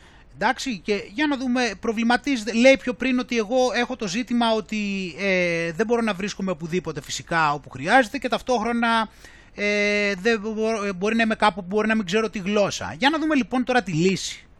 HoloLens 2 here, and then we'll flip in the room to the special camera so you can see exactly what I'm seeing. Let's get started. First, let me introduce you to Mini-Me. Οπότε βλέπουμε στην αρχή το There λόγραμμά she της is, σε μικρό my μέγεθος. perfect holograph. And thanks to the power of HoloLens 2, she just floats right with me. I'm literally holding my hologram so Οπότε κρατάει natural. και το, κρατάει, κρατάει το ολόγραμμα, το ολόγραμμά της στα χέρια της και το μετακινεί. Now she's a little small to do a keynote. So let's get her up so she can do full Επειδή είναι μικρή όμως για να μιλήσει πρέπει να μεγαλώσει. Size Japanese keynote.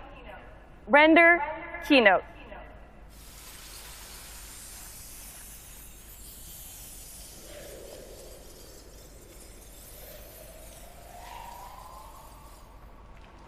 Ναι. ホログラムになることには本当に Κοίτα τώρα, μιλάει Ιαπωνέζικα. 驚くべきことがあります私たちは最新の複合現実キャプチャ技術を使用し私のホログラムを作成しています実在の人物をホログラムとして Δεν 見 μας, た ε, こと εντάξει, δεν μεταφράζω εδώ πέρα κάτω γιατί δεν έχει σημασία. Εξηγεί ότι είναι, μια, ε, είναι η τελευταία τεχνολογία της ε, μικτής πραγματικότητας. ε, があるかもしれませんが私が実際に日本語を話しているのが新しいのです 私は日本語を話しませんが私の声とホログラムは完璧な日本語で話していますこれはニューラルテキスト読み上げと呼ばれる最新の人工知能技術いわゆるニューラル TTS を使用しています Ότι δηλαδή έτσι έχουμε δει όλοι ολογράμματα στο παρελθόν, αλλά εδώ πέρα όχι μόνο αυτό, αλλά τη βλέπουμε να μιλάει και στα Ιαπωνέζικα, χωρίς αυτή να ξέρει Ιαπωνέζικα.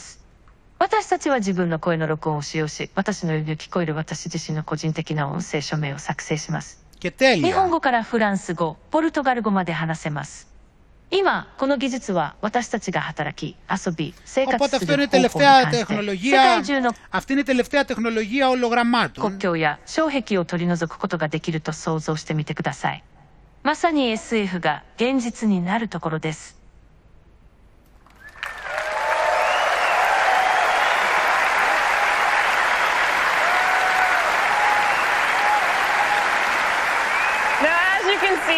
Και εδώ this πέρα is τώρα θα- mind-blowing Και εδώ πέρα τώρα θα technology. εξηγήσει And what τι, you τεχνολογίες, τι τεχνολογίες χρησιμοποιήθηκαν τώρα σε αυτή. Οπότε ήταν, το, ήταν η ρέπλικα έτσι, η οποία βγήκε σε πραγματικό χρόνο, το ολόγραμμα το οποίο μιλούσε Ιαπωνικά με τη δική της γλώσσα, έτσι, και για να το κάνουν αυτό χρησιμοποιούν τεχνολογία, ε, μι- ε, τη, τη μι- μεικτής, ε, μι- τεχνολογία μεικτής πραγματικότητας για το, ε, για το να βγει το ολόγραμμα πρώτον. Μετά χρησιμοποιούν το Azure Speech to Text Capability, δηλαδή το, το Azure είναι ένα πρόγραμμα το οποίο μετα, μετατρέπει τη φωνή έτσι σε κείμενο, ναι, και μετά ο- το οποίο το παίρνει στα αγγλικά έτσι και το γράφεις στα αγγλικά και μετά παίρνει το Azure Translate τη μετάφραση το οποίο το μεταφέρει στα ιαπωνικά και στη συνέχεια φα- ε, χρησιμοποιούν ε, νευρική, ε, νευρολογική text to speech ε, τέτοιο ούτως ώστε ε, νευρολογική text to speech ε, ε, απόδοση ούτως ώστε έχοντας πάρει τη χρειά της φωνής της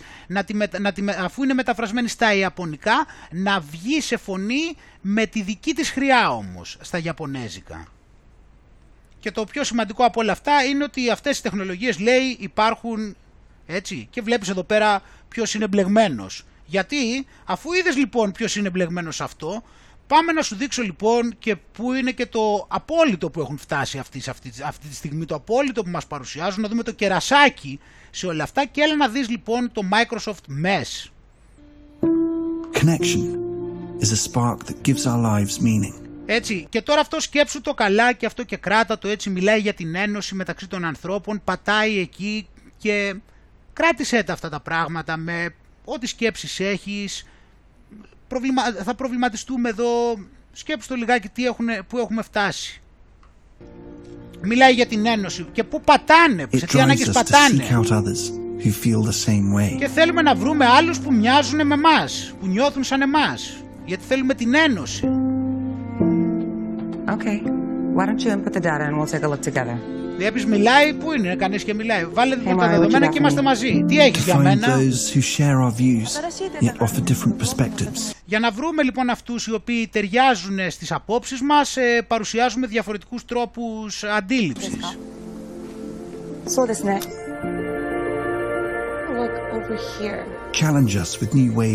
Να, να, να κινητοποιηθούμε με, νιου, με νέους τρόπους να βλέπουμε. Βλέπεις η άλλη λοιπόν εδώ που εμφανίστηκε, την είδες; Deepen our understanding να, βα... να εμβαθύνουμε την, ε, την α... αντίληψή μας και να, όπως είπαμε έτσι, enrich our lives. Τι είπαμε, να πλουτίσουμε τις ζωές μας. Κοίτα εδώ. Great things happen Μεγάλα πράγματα συμβαίνουν όταν, όταν αφοσιωνόμαστε σε κάτι πολύ μεγαλύτερο από εμάς. Place this here. Let's see how we go from there, okay? This sense of collaboration Η αίσθηση And the της feelings of συνεργασίας connection it brings και η ένωση excites us. Hey, μας just ενθουσιάζει. I'm gonna move it slightly, okay? Θα το κουνήσω λίγο, εντάξει. We have two planes right now on the same trajectory. As we put people first, technology fades into the background. Όσο βάζουμε τους ανθρώπους μπροστά, η τεχνολογία πάει στο background, ε. Δεν σου φαίνεται... Και μένα σαν να μου φαίνεται ότι εν- είναι το ανάποδο. feels like anything but. Aisha, what do you think? I think if we had 330, maintaining 2800, we'll be clear for approach. Excellent. This changes the way we see the world. And in turn, changes the world we see. Great, actually. There's promise in the possibilities. And what we see and create next will stretch the imagination. Morning, Sarah. Morning. Αυξ- ε, θα ανοίξει τα όρια της φαντασίας μας. A world without boundaries. Good job. A lot better Εδώ than της, yesterday. ε, Yeah. της, ε, κάνει την ιατρική εξέταση, υποτίθεται έτσι από το... Excellent. Slowly bring A world where technology enhances, not limits, humanity. Εδώ που η τεχνολογία λοιπόν ε, ενδυναμώνει έτσι να το πούμε και δεν περιορίζει την ανθρωπότητα ε.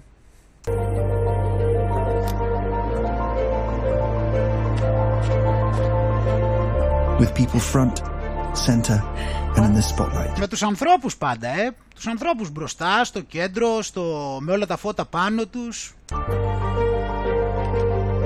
The future is here. And here can be anywhere. Το μέλλον είναι εδώ Introducing και εδώ μπορεί να Microsoft είναι Mesh. τα πάντα. Εντάξει. Οπότε βλ- είδαμε και εδώ πέρα λοιπόν ότι η Microsoft δεν μπορούσε να μην βρίσκεται και εδώ με τα ολογράμματα και όπως εδώ πέρα επίσης και με τα ολογράμματα της Μαρίνα Μπράμοβιτς επίσης. Εμείς όμως όλη αυτή την ώρα ε, και όπως συνεχίζουμε δεν ξεχνάμε έτσι το τι, πα- πώς χρησιμοποιεί ο Μαύρος τον εντυπωσιασμό γιατί τέτοιος είναι και δεύτερον ε, δεν ξεχνάμε τι σημαίνει ζωή και τι είναι ψυχή και το αν αυτά φέρουν πιο κοντά τους ανθρώπους ή όλος ο τρόπος που δημιουργούν την κοινωνία είναι για να τους απομακρύνουν και μετά να τους δώσουν την εντύπωση ότι έρχονται κοντά με τρόπους αντιζωής, αντιανθρώπινους. Γιατί όταν τον άλλον τον έχεις δίπλα σαν ολόγραμμα, δεν νομίζω ότι έχει καμία, μοιάζει και πολύ με το να τον έχεις από κοντά. Το θέμα είναι όμως ότι για κάποιο λόγο όλα αυτά φαίνεται ότι γίνανε, προέκυψαν. Ε; Δεν φαίνεται ότι προέκυψαν, σε, τα οποία προέκυψαν από μία απάτη ασύγκριτου μεγέθους. Δηλαδή δεν είναι και μόνο αυτό ένας λόγος να σκεφτούμε το ύποπτο πίσω από αυτά. Αν και βέβαια είπαμε πλέον μετά και από αυτή την κοροϊδο- κοροϊδία εδώ και ένα χρόνο πλέον ε, είναι τώρα όλα τόσο εμφανή για το ποιες είναι οι προθέσεις και οι τακτικές που δεν χρειάζεται πλέον να επιχειρηματολογούμε, χρειάζεται μόνο πλέον να εξηγούμε πώς φτάσαμε ως εδώ. Ε, και σίγουρα αυτά που παρουσιάζονται για τεχνολογικά επιτεύγματα σίγουρα δεν είναι φτιαγμένα για να μας οδηγήσουν κάπου καλύτερα. Και ξέρεις και τι, πάντα έτσι, λέ- πάντα τα ίδια λέγανε. Πάντα λέγανε για το πώς η τεχνολογία θα μας κάνει τη ζωή εύκολη. Λοιπόν, από τη στιγμή που έχουμε βρεθεί εδώ που έχουμε βρεθεί, που το έχουμε περιγράψει σε τόσες πολλές εκπομπές και η κοινωνία έχει βρεθεί σε αυτό το επίπεδο, δεν, έχει, δεν υπάρχει συζήτηση καθόλου για το κατά πόσο η τεχνολογία ήταν για το καλό μας. Γιατί αν ήταν για το καλό μας, τώρα θα ζούσαμε μια χαρά και δεν θα είχε έρθει ο κόσμος σε αυτό το σημείο.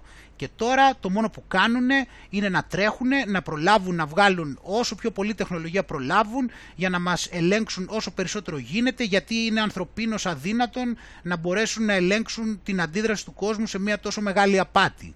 Γι' αυτό και ο κόσμος βγαίνει έξω και πηγαίνει όπου θέλει. Και τρέχουν να προλάβουν μήπως και βγάλουν την κατάλληλη τεχνολογία με τα τσιπάκια και καταφέρουν και μας ελέγξουν μέσω των μηχανημάτων και των ρομπότ.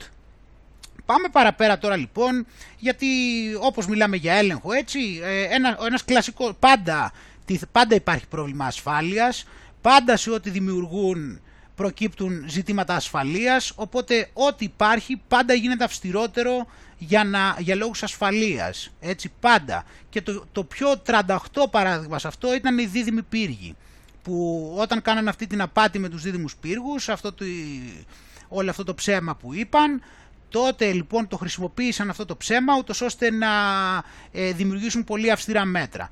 Ομοίως φυσικά το ίδιο έγινε και με την κοροϊδοϊοκοροϊδία που ζούμε τώρα που τα, τα μέτρα που έχουν πάρθει είναι ασύλληπτα πλέον και σε μικρότερη κλίμακα το βλέπουμε συνέχεια έτσι είναι όλες αυτές οι false flag attacks με τους ψευτοτρομοκράτες ε, που ποτέ για κανέναν δεν έχουν βρεθεί επαρκή στοιχεία, τις πιο πολλές φορές τους σκοτώνουν, δεν ξέρουμε που βρίσκονται, οι δράστες ε, που κάνουν αυτές τις τρομοκρατικές επιθέσεις και μετά από τις τρομοκρατικές επιθέσεις ε, παίρνουν πιο αυστηρά μέτρα.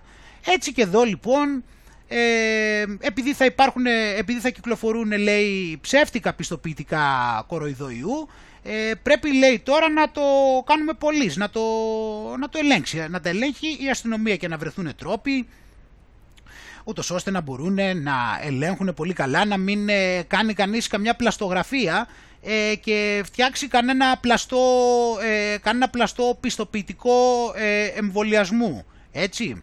Ε, μην κάνει κανένα λάθος, θέλει να είναι σίγουροι ότι τον πόλη το έχεις πάρει και μην νομίζεις ότι τώρα χωρίς να πάρεις τον πόλη θα μπορείς να συμμετέχεις στην κοινωνία. Έτσι, επειδή έβγαλες ένα χαρτάκι, πρώτα θα μεταλλαχθείς και τότε θα σου ε, επιτραπεί να συμμετάσχεις στη νέα κανονικότητα. Ε, και γι' αυτό λοιπόν σε αυτά τα πλαίσια φυσικά βάζουν πλάτη οι μεγάλες εταιρείες ε, οι οποίες ε, προσφέρουν υπηρεσίες, προσφέρουν προϊόντα, ε, τεχνολογικά προϊόντα τα οποία κάνουν τη ζωή των ανθρώπων ευκολότερη. Έτσι και η Apple λοιπόν μαζί με τη Microsoft που είδαμε πριν έχει καταθέσει τώρα, κατέθεσε δύο πατέντες. Η μία πατέντα θα είναι ούτως ώστε να έχει ψηφιακό, ψηφιακή ταυτότητα μαζί με πιστοποιητικό, μαζί με διαβατήριο και μαζί και με την, και, και μαζί με, και με την, τέτοιο, με την άδεια οδήγησης, τα οποία αυτά θα βρίσκονται στο κινητό.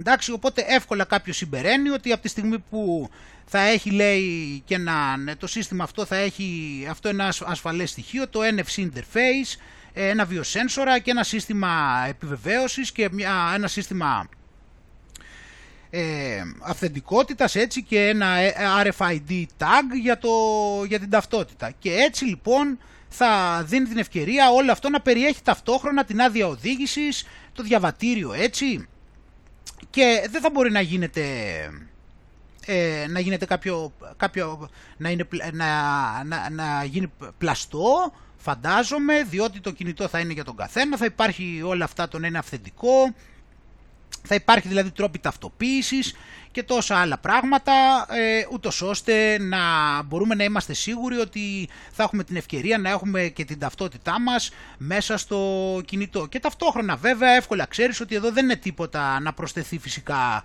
και πιστοποιητικό εμβολιασμού. Πακέτο πάει, σιγά βάλουμε και εδώ πέρα και ένα πιστοποιητικό εμβολιασμού μαζί. Γιατί όλα πάνε στην κεντροποίηση φίλοι μου και να σου πω και κάτι, όταν το κάνεις έτσι και το έχεις στο κινητό σου, πέραν από όλα αυτά με τα τσιπάκια που μπορεί να κάνουν, αν το σκεφτείς, αν αυτά είναι στο κινητό σου, τώρα είτε είναι το κινητό σου είτε είναι το τσιπάκι, ε, εντάξει, πόσο διαφορά να έχει για αυτούς επί της ουσίας αν το σκεφτείς στην πράξη. Είτε είναι τσιπάκι, είτε είναι στο κινητό και, είναι, και έχουν περιληφθεί όλα αυτά εκεί μέσα, μικρή διαφορά έχει. Ενώ, αυτού, ενώ αυτό εδώ πέρα δεν σε μεταλλάσσει. Πρόσχετη διαφορά. Έτσι, δηλαδή το, το τσιπάκι και αυτό μπορεί να είναι παρεμφερές, αλλά η μετάλλαξη προκύπτει μόνο από το εμβόλιο. Οπότε το εμβόλιο είναι πάρα πολύ σημαντικό και για το λόγο της μετάλλαξης είναι το θέμα. Γι' αυτό είναι το, το σημαντικό το εμβόλιο. Το εμβόλιο είναι το θέμα ότι σου προκαλεί τη μετάλλαξη και επειδή κάνει αυτό το πράγμα είναι κάτι ασύλληπτο. Ενώ εδώ το πετυχαίνεις αυτό, το να ξέρεις που είναι ο άλλος και την ταυτοποίηση και όλα αυτά και μέσα από το κινητό. Άλλο που δεν είναι το ιδανικό φυσικά και καλύτερα είναι να είναι πάνω σου και να μην μπορείς και να το αφαιρέσεις. Ε, και μετά έχουμε και τη δεύτερη πατέντα η οποία πάλι έχει να κάνει με το γεγονός ότι θα μπορείς να έχεις ένα ε, Apple Watch αυτό ρολόι Apple ή iPhone και να, να μπορείς με μια άλλη συσκευή να μπορείς αυτό λέει να το ξεκλειδώσεις από απόσταση. Ε, και υπάρχει, δηλαδή ότι μπορεί να είναι το κινη- ότι να πρέπει δηλαδή να μην έχω εγώ δίπλα μου το κινητό και να έχω αυτή τη συσκευή η οποία αν είναι το κινητό λίγο πιο πέρα να μπορεί να ξεκλειδώσει το κινητό. Και είναι η δεύτερη πατέντα η οποία έχει να κάνει πάλι όλα αυτά τα πράγματα που βλέπουμε, έτσι, με τσιπάκια, ε, μη τσιπάκια, με, με σένσορες, με αισθητήρες, βιομετρικά χαρακτηριστικά, ταυτότητες, ε, όλα αυτά πράγματα που θα φοράς πάνω σου, πράγματα που θα τα βάζεις μέσα σου, ε, Wi-Fi, 5G, συνδεδεμένα όλα φυσικά με τα 5G και όλα αυτά έτσι σχετίζονται, όλα, όλα αυτά είναι σε αυτό το πλαίσιο, τα οποία όλα αυτά φυσικά θα είναι ελεγχόμενα μέσα από το κεντρικό cloud, όπως καταλαβαίνεις και ο κάθε άνθρωπος φυσικά δεν θα είναι τίποτα άλλο από έναν αριθμό, από ό,τι μας λένε οι ίδιοι. Θα έχουμε έναν μοναδικό αριθμό, το οποίο θα τα συμπεριλαμβάνει όλα αυτά. Και όπως θα τα συμπεριλαμβάνει όλα αυτά, θα είναι και αυτά κάπου που θα τα έχουμε πάνω μας. Και τώρα εδώ, πάλι για τον ιό φυσικά, όπως σου είπα προηγουμένως, θα πάμε στην Ιαπωνία, μια δημοσίευμα του Bloomberg. Θα δούμε εδώ για το πώς ε, ήταν ένα τρομερό κίνητρο αυτή η πανδημαγωγία που συνέβη και εκτός από το, από το εμβόλιο το οποίο προσπαθούν να φτιάξουν έχουν χρησιμοποιήσει και νέες ε, λύσεις οι οποίες θα σταματήσουν την ε, διάδοση του ιού. Ε, οπότε λοιπόν χρησιμοποιούν διάφορες, ε, έτσι στην αρχή λέει εδώ πέρα ότι έχουν ε, διάφορες εφαρμογές για να βλέπουν που, ε, που πηγαίνει ο ιός ε, και οι, προσπαθούν οι τεχνολογικές επιχειρήσεις να αυξήσουν τη δημόσια ασφάλεια για τους ανθρώπους και ούτω καθεξής. Οπότε πάμε να δούμε εδώ πέρα καταρχάς το ότι τι έχουν κάνει εδώ οι Ιαπωνέζοι. way for an advanced future. We developed Fugaku, the world's fastest computer. Οπότε λοιπόν για να μπορούν να επεξεργάζονται όπως βλέπεις όλα αυτά εδώ πέρα, εδώ πέρα τα δεδομένα, κάτσε να το δούμε σε λίγο. Οπότε ε, να δούμε εδώ τι λέει. Επειδή κάνουν πάρα πολλά, πολλή ανάλυση και ούτως ώστε να μπορέσουν να, με- να κάνουν υπολογισμούς, ούτως ώστε να δουν πώς θα αντιμετωπίσουν τον ιό και να κάνουν πολλά βιολογικά πειράματα μέσα στα εργαστήρια και όλα αυτά.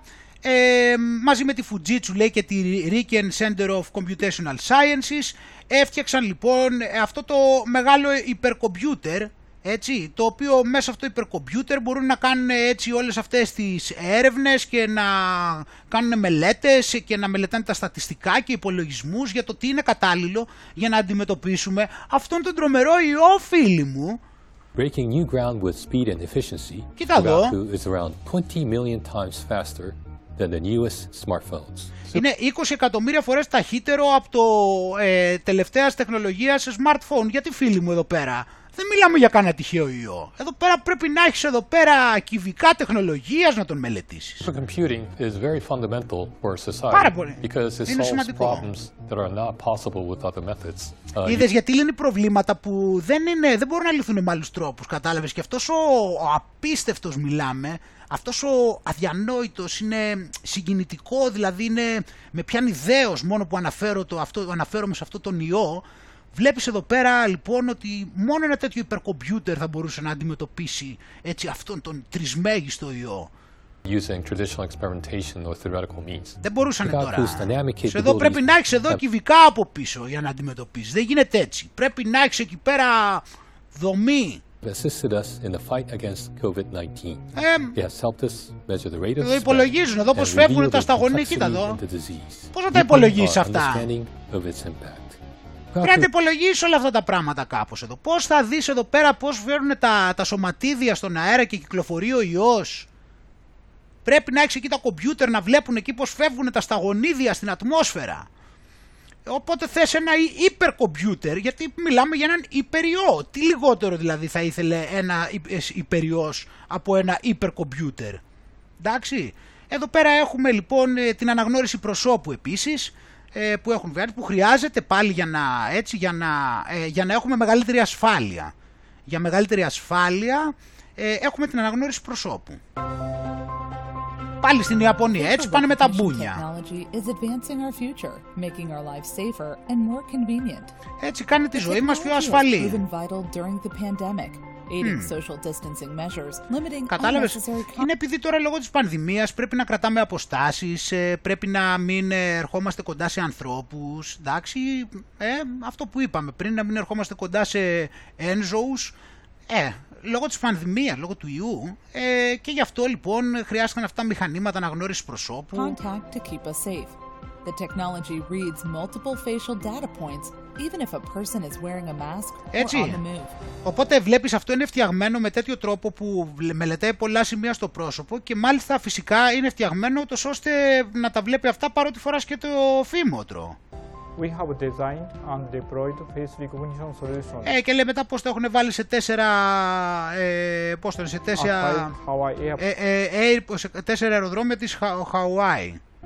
That strictly apply with the local regulations and privacy principles. The pictures are erased within 30 minutes for a safe and secure world.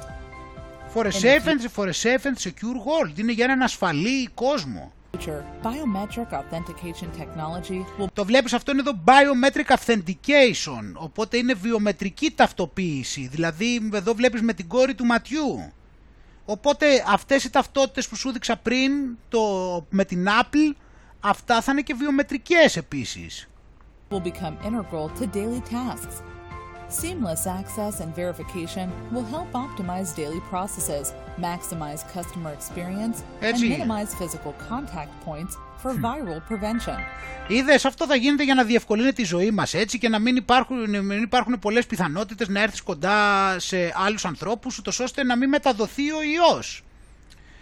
Αυτό είναι κάτι τρομερό φίλοι μου, είναι πολύ εύκολο να το διαπιστώσει κάποιος αυτό, δηλαδή αυτό εδώ ξέρεις τι σημαίνει ακριβώς, ότι επί της ουσίας εσύ με το credit score και όλας που έχεις, άκου τι θα γίνεται. Επειδή θα υπάρχει, θα έχεις βιομετρική ταυτότητα, οπότε λοιπόν θα είναι καταγεγραμμένο στο cloud η κόρη του ματιού σου και το ύψος σου και όλα αυτά τα υπόλοιπα. Όταν θα θες ας πούμε παράδειγμα να μπεις σε ένα μαγαζί, με το που θα πας να πατήσεις το πόδι σου, αυτό θα σκανάρει την κόρη του ματιού σου, θα βλέπει ποιος είσαι. Άκου. Θα πας να μπεις, εσύ θα, εσένα, θα υπά, αυτοί θέλουν ότι εσύ θα υπάρχει καταγεγραμμένα όλα τα βιομετρικά σου χαρακτηριστικά. Παράδειγμα, η κόρη του ματιού σου. Θα πας εσύ να μπεις σε ένα μαγαζί. Πριν περάσει την πόρτα, αυτό θα έχει αυτή την κάμερα που δείξαμε πριν, το οποίο θα κοιτάει την κόρη του ματιού σου. Με την κόρη του ματιού σου θα αναγνωρίζει ποιος είσαι. Αφού θα αναγνωρίζει ποιος είσαι, θα αναγνωρίζει το credit score που έχεις. Τη βαθμολογία του, στο μεγα, που σου έχει βάλει ο μεγάλος αδελφός, πόσο καλός μαθητής είσαι. Και μέσα από αυτό λοιπόν, μέσα σε κλάσματα δευτερολέπτου θα υπάρχει ακριβώς το τι είναι, δεκτό, το τι είναι αποδεκτό για σένα και τι δεν είναι, ανάλογα με τη βαθμολογία σου. Τόσο πολύ απλά και είναι όλα έτοιμα. Πάμε παραπέρα τώρα, να δούμε εδώ τι άλλα έχουμε, γιατί εδώ πέρα, να, γιατί με τα ρομπότ ε, τώρα και με όλα αυτά, είναι το θέμα ότι έχουμε όλο και περισσότερο να βλέπουμε να χρησιμοποιούνται ρομπότ. Εδώ βλέπουμε δηλαδή στη Hyundai πώς ε, φτιάχνουν το, τα αυτοκίνητα με αυτά. Εδώ παράδειγμα θα δείξεις τώρα ένα ρεστοράν. In this Εδώ δες. restaurant, there are no human servers. Instead, diners are greeted by a robot. The service sector, which employs 70% of its workforce, is most at risk of becoming automated. Έτσι, οπότε εδώ πέρα όλα αυτά καταδεικνύουν αυτά που ξαναείπαμε και προηγουμένως, έτσι, όλη αυτή την απάτη. Ε, ότι και καλά, δηλαδή, ότι θα σου, πω- δηλαδή, πα- δηλαδή πάντα υπνοτίζουν τον κόσμο, όπως είπαμε, ε, με την ιδέα ότι η τεχνολογία θα του βελτιώσει τη ζωή, ταυτόχρονα τον εντυπωσιάζουν με τα καθρεφτάκια και επί της ουσίας δεν, δεν βλέπουν ότι αυτό που γίνεται είναι ότι ε, αυτοί βάζουν τα ρομπότ, ε, θα διώξουν τον κόσμο από τις δουλειές και αντί τελικά, τι, αντί να ζουν οι άνθρωποι ευκολότερα, απλά δεν έχουν λεφτά να φάνε. Γιατί αυτά τα χρησιμοποιούν αυτοί που είναι μαζί με τον μαύρο. Δεν τα χρησιμοποιούν για την ανθρωπότητα. Τα χρησιμοποιούν αυτοί που είναι με τον μαύρο. Αυτό γίνεται. Και κλέβουν όλα τα χρόνια σε όλη την ιστορία της ανθρωπότητας, ό,τι μεγάλο πνεύμα έχει βρεθεί, πάνε και του κλέβουν την τεχνολογία. Αυτός δεν έχει τη μεγάλη εικόνα, δεν ξέρει ποιος είναι ο μαύρος, μα- ε, εργάζεται, μαθαίνει πράγματα, πηγαίνει, ε, μπαίνει στα πανεπιστήμια, τον παίρνουν αυτοί, τον βάζουν μέσα στα υπόγεια, δουλεύουν, δουλεύουν, δουλεύουν, κάνουν εφευρέσεις, παίρνουν τα πιο μεγάλα πνεύματα, τα μελετάνε και αυτοί επειδή δεν έχουν δει τη μεγάλη εικόνα και ξέρουν μόνο την επιστήμη τους, δεν καταλαβαίνουν σε ποιον παραδίδουν τα πάντα όλα αυτά τα χρόνια. Αυτό είναι που γίνεται.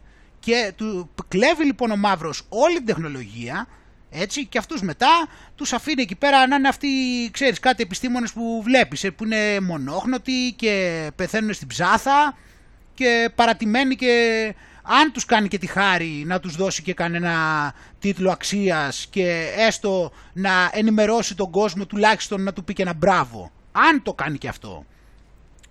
Ε, οπότε φίλοι μου είναι δηλαδή ε, από κάθε άποψη πλέον τι να λέμε τώρα για αυτά για την τεχνολογία. Πραγματικά ε, ίσως θα έπρεπε να γίνουν και όλα αυτά πάλι το ξαναλέω ίσως θα έπρεπε να ξαναγίνουν για να φτάσουμε σε ένα σημείο να είναι τόσο ξεκάθαρα όλα αυτά, να έχει ξεκαθαρίσει όλο το πράγμα και να μπορούμε να λέμε με βεβαιότητα 100% όλα αυτά τα πράγματα που μόλις είπα παράδειγμα σε σχέση με την τεχνολογία, να μην, να μην υπάρχει η παραμικρή υποψία ότι τη φτιάχνουν και για έστω λίγο να μας βοηθήσει, είναι καθόλου.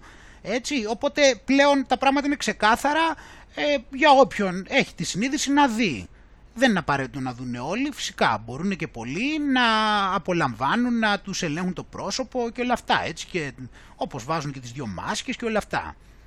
Ε, ωραία, οπότε λοιπόν αφού είδαμε λοιπόν αυτά ότι δεν βλέπουμε εδώ πέρα ότι έχουν σκοπό για να τα χρησιμοποιήσουν για το καλό των ανθρώπων, δεν είναι μόνο αυτό. Είναι ότι εδώ πέρα βλέπουμε την DARPA πάλι, βλέπουμε αυτό εδώ, Maximum Mobility and Manipulation. Οπότε λοιπόν εδώ συζητάει για το πώς ε, σίγουρα τα ρομπότ είναι μια μεγάλη ελπίδα για να είναι πολύ πιο αποτελεσματικά, ε, να είναι πολύ αποτελεσματικές οι, πώς το λένε, οι επιχειρήσεις άμυνας σε σχέση με το να χρησιμοποιείς λέει ανθρώπους ή ζώα. Ε, βέβαια. Ε, αλλά δεν ήταν λέει, όταν βγήκε αυτό, αυτό δεν έχουμε ημερομηνία βέβαια εδώ που το γράψανε. Τότε λέει λοιπόν ότι ε, τα ρομπότ ε, δεν, είναι δεν είναι πολύ προηγμένα σε ό,τι αφορά λοιπόν τους πολέμους και είναι και υψηλά τα κόστη.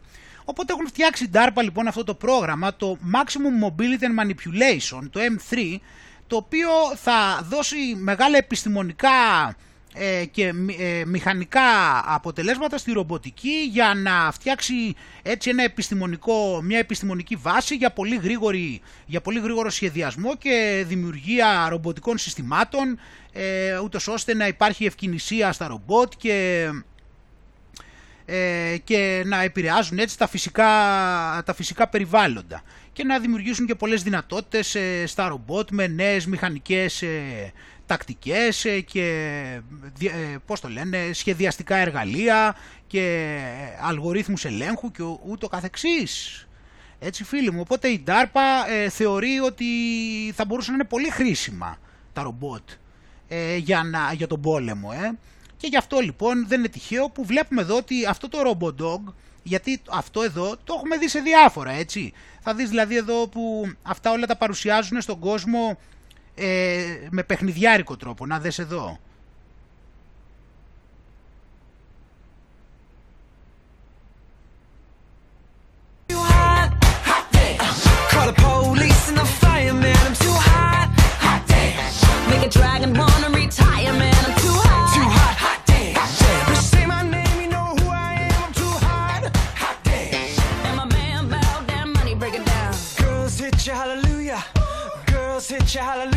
Επίσης είναι παιχνιδιάρικο, δηλαδή τα, τα παρουσιάζουν έτσι με έναν τρόπο να νομίζεις ότι είναι κάτι αθώο και τώρα εδώ μαθαίνουμε έτσι γιατί αυτό το ξέρουμε αυτό το, το έχουμε ξαναδεί σε πολλά και τώρα εδώ το βλέπεις, το πουλάνε 75.000 δολάρια ε, και ο γαλλικός στρατός λοιπόν το πήρε ούτως ώστε να το δοκιμάσει ε, και να ετοιμαστεί για το μέλλον το οποίο θα είναι ο ρομποτισμός έτσι στο πεδίο μάχης. Οπότε ε, βλέπουμε εδώ πέρα το σχολείο λοιπόν, το στρατιωτικό σχολείο. Ε, τέτοιο έχει αγοράσει λέει και ο Elon Musk και το χρησιμοποιούν λέει ε, έτσι στο, στο να προετοιμάζονται έτσι σε συνθήκες πολέμου από ό,τι βλέπουμε εδώ. Ε, ε, οπότε λοιπόν αυτό το χρησιμοποιούν συνήθως λέει για την αστυνομία αλλά τώρα λέει το χρησιμοποιούν λέει και για τον πόλεμο.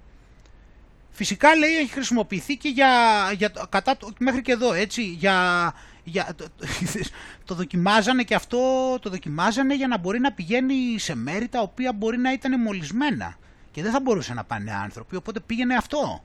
Έτσι, ιδέες. Γιατί ήταν επικίνδυνα εκείνα τα μέρη να πάει κάποιος και στέλνανε το ρομπότ για να μην κινδυνεύσει να κολλήσει κανείς από τον ιό. Εντάξει. Ε, και βλέπουμε εδώ πέρα έτσι να εντοπίζει, να εμπόδια, το πηγαίνουν εδώ πέρα, βλέπεις ο στρατός. Είναι για το καλό μας αυτά φίλοι μου όμως, είναι για το καλό μας. Είναι, μπορεί να είναι για να πολεμήσουμε τους εξωγήινους. Θα μας κάνουν επίθεση εξωγήινη και προετοιμαζόμαστε για την επίθεση από τους εξωγήινους. Οπότε πρέπει να είμαστε κι εμείς έτοιμοι. Καλά πάμε, ε, καλά δεν πάμε. Είναι, ε, οπότε έτσι εδώ έχω, είναι ο, ο γαλλικός στρατός και η τεχνολογία χρησιμοποιείται πάντα για το καλό της ανθρωπότητας, όπως πρέπει. Εντάξει. Και μία ακόμα συσκευή, η οποία και αυτή είναι φτιαγμένη φυσικά για να βελτιώσει την ποιότητα της ζωής μας, είναι το Google Nest 2 ε, το οποίο ε, ελέγχει τις δραστηριότητες του σώματος ε, στο κρεβάτι όταν κοιμάται. το ζήτημα είναι εδώ πέρα τώρα λοιπόν το ενδιαφέρον είναι ότι αυτή η συσκευή ελέγχει χωρίς να χρειάζεται να βάλεις κάτι πάνω σου. Άρα λοιπόν έχει τη δυνατότητα να σκανάρει έτσι, και να βλέπει κινήσεις στο χώρο και να εντοπίζει οτιδήποτε άλλο όπως το βήχα ή το ροχαλιτό ή το, τη διαφορά στην, ε, στο φως, ε, στη θερμοκρασία και πολλά άλλα φίλοι μου μέσα σε αυτό. Ε, και φυσικά λέει ότι είναι φτιαγμένο with privacy in mind, οπότε δεν πρέπει εσύ να ανησυχείς γιατί η Google μας ξεκαθάρισε ότι πάνω απ' όλα τους ενδιαφέρει η ιδιωτικότητά μας. Οπότε θα μαζεύει πάρα πολλά στοιχεία και αυτά τα στοιχεία θα χρησιμοποιούνται ούτως ώστε να παίρνουμε πληροφορίες και οδηγίες για το πώς μπορούμε να βελτιώσουμε τον ύπνο μας. Κατάλαβες ποιο είναι το ζήτημα; Οπότε δεν πρέπει εμείς να προβληματιζόμαστε ούτε και γι' αυτό. Εμείς θα κοιμόμαστε και η τύχη μας θα δουλεύει. Και στη συνέχεια αφού θα, ε, δηλαδή σου δίνει τη δυνατότητα εκτός από το ότι με κάποιες κινήσεις θα μπορείς να κλείνεις ας πούμε το ξυπνητήρι, ε, όπως είπαμε θα έχει, μελετήσει, θα έχει συγκεντρώσει αυτό πολλά στοιχεία, ε, με, το, με το radar scanning technology που είναι, είναι τεχνολογία δηλαδή βασισμένη σε radar και θα ελέγχει το πώς κοιμάσαι και χωρίς όμως αυτή τη φορά θα έχεις αυτό πλεονέκτημα.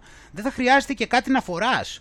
Θα το έχεις αυτό εκεί πέρα και θα συγκεντρώνει αυτό στοιχεία. Μην ανησυχείς, ε, όλα αυτά τα στοιχεία θα είναι ούτως ώστε να σε βοηθήσουν να βελτιώσεις τον ύπνο σου. Και για μία ακόμα φορά φίλοι μου αναρωτιέμαι, αναρωτιέμαι προσωπικά, δηλαδή το πρόβλημα ε, κάποιος που δεν κοιμάται καλά ε, το πρόβλημά του θα του το λύσει με τις οδηγίες του η Google ή μήπως ε, χρειάζεται να δουλέψει λίγο αυτογνωσιακά όπως με το κάθε τι και να δει τι ζητήματα έχει και για ποιο λόγο είναι επηρεασμένος ο ύπνος του. Τι νοητικά κολλήματα έχει και έχει μπει σε αυτή την κατάσταση ένας άνθρωπος. Το αναρωτιέται αυτό ή μήπως ε, θα του δώσει την απλή και εύκολη λύση έτσι, το ραντάρ ε, το οποίο θα εντοπίσει και θα του πει μετά τι πρέπει να κάνει και θα το λύσει δεν θα το λύσει επειδή θα βρει ο ίδιος μέσα στον εαυτό του τι ζήτημα, το, τι πρόβλημα έχει, έτσι. Ε, και τώρα να πάμε όπως πηγαίνουμε και προς το τέλος, να δούμε κάτι ιδιαίτερα ενδιαφέρον θα έλεγες. έτσι, πάλι μιλώντας για την επιστήμη και την τεχνολογία και μιλάμε για ένα συνθετικό κύτταρο το οποίο διαιρείται και αναπτύσσεται. Πάμε να δούμε εδώ πέρα πιο συγκεκριμένα ε, προσπαθούν λοιπόν να δημιουργήσουν ένα συνθετικό κύτταρο το οποίο αναπτύσσεται και διαιρείται όπως ένα φυσικό. Οπότε λοιπόν ε, οι επιστήμονες ε, προσπαθούσαν να βρουν έτσι τα βασικά συστατικά της βιολογίας εδώ και πολύ καιρό. Ε, το 2008 ε, έφτιαξαν ένα μικρό βακτηριακό γονιδίωμα το οποίο ήταν βασισμένο σε ένα απλό βακτήριο, το μικόπλασμα. Μέχρι το 2010 ε, ήταν ικανοί να πάρουν το γενετικό υλικό από αυτό το κύτταρο και να το αντικαταστήσουν με αυτό το συνθετικό γονιδίωμα το οποίο θα συντηρούσε το κύτταρο. Ε, αυτό το πολύ απλό μικρόβιο ε, είχε ένα πολύ μικρό ε, γονιδίωμα και μπορούσε να ζει και να διαιρείται όμως ε, τα, τα σχήματα έτσι και τα μεγέθη των απογόνων διέφεραν. Ε, τα επόμενα χρόνια λέει οι ερευνητές ε, ε, πέρασαν πολύ χρόνο με το να μελετούν τα συνθετικά κύτταρα τα οποία δημιούργησαν και να, να, να το κόβουν έτσι να το μελετάνε στα μικρότερα κομμάτια τους ε, και να βάζουν πάλι μετά κάποιο ούτως ώστε να σιγουρεύουν ότι ε, η διαίρεση του κυτάρου ε, γινόταν φυσιολογικά. Οπότε οι επιστήμονες πέρασαν πολλά χρόνια πειραματιζόμενοι με διάφορα γονίδια και χρησιμοποιούσαν και αυτά τα και βίντεο ούτως ώστε να παρατηρήσουν πώς οι γενετικές προσθέσεις και αποκοπές επηρέαζαν τη διαίρεση του κυτάρου στα, ε, στα μικρόβια που προέκυπταν. Τώρα λοιπόν μια ομάδα ερευνητών ε, από το NIST ε, και το Massachusetts Institute of Technology Center for Bits and Atoms βρήκαν λοιπόν 7 γονίδια τα οποία όταν προστίθενται στο γονιδίωμα του συνθετικού οργανισμού τα, οι απόγονοι είναι ίδιοι, uniform. Οπότε λοιπόν το είπαν, λέει, ε, ανέφεραν αυτό το πείραμα και τώρα οι επιστήμονες ε, έχουν βελτιώσει αυτά τα μικρόβια και αυτά μπορεί να είναι χρήσιμα σαν μικρά εργοστάσια τα οποία μπορούν να παράγουν ε, σημαντικά και ακριβά προϊόντα όπως φάρμακα ή καύσιμα. Ίσως κάποια μέρα να μπορούν να γίνουν και διαγνωστικά εργαλεία, λέει, ή μικρά κομπιούτερ ε, άμα τα, ε, τα κατασκευάσουν καταλήλως. Ε, οπότε λέει εμείς ε, προσπαθούμε να, να ε, καταλάβουμε τα ε, θεμελιώδη, θεμελιώδης κανόνες σχεδιασμού της ζωής. Έτσι, και προσπαθούμε να καταλάβουμε τους θεμελιώδεις κανόνες σχεδιασμού της ζωής και αυτό το κύτταρο μπορεί να μας βοηθήσει να ανακαλύψουμε και να καταλάβουμε αυτούς τους κανόνες και αν το κάνουμε αυτό θα είμαστε εκτός συναγωνισμού. Αυτό λοιπόν το νέο συνθετικό ε, κύτταρο ε, το οποίο ονομάζεται έτσι εδώ πέρα και, ο, και το γονιδίωμά του περιέχει λιγότερο από 500 γονίδια ενώ τα ανθρώπινα ας πούμε έχουν 20.000 ενώ το βακτήριο η κόλλη 4.000.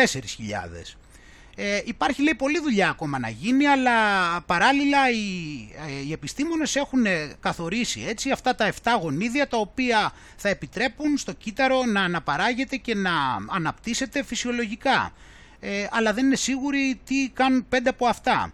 Και η ζωή λέει ακόμα είναι ένα μαύρο κουτί ε, αλλά αυτό το απλοποιημένο συνθετικό κύτταρο λένε οι επιστήμονες ότι τους δίνει το περιθώριο να ρίξουν μια καλή ματιά στο τι συμβαίνει μέσα.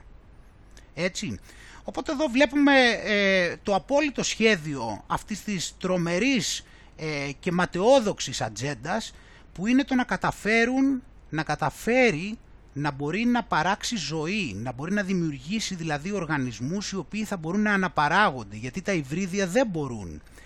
Αυτός θέλει και αυτό που θα ήθελε πολύ πάνω απ' όλα είναι να έχει τα κλειδιά της ζωής και να μπορεί να δημιουργεί οργανισμούς οι οποίοι θα μπορούν να αναπαράγονται.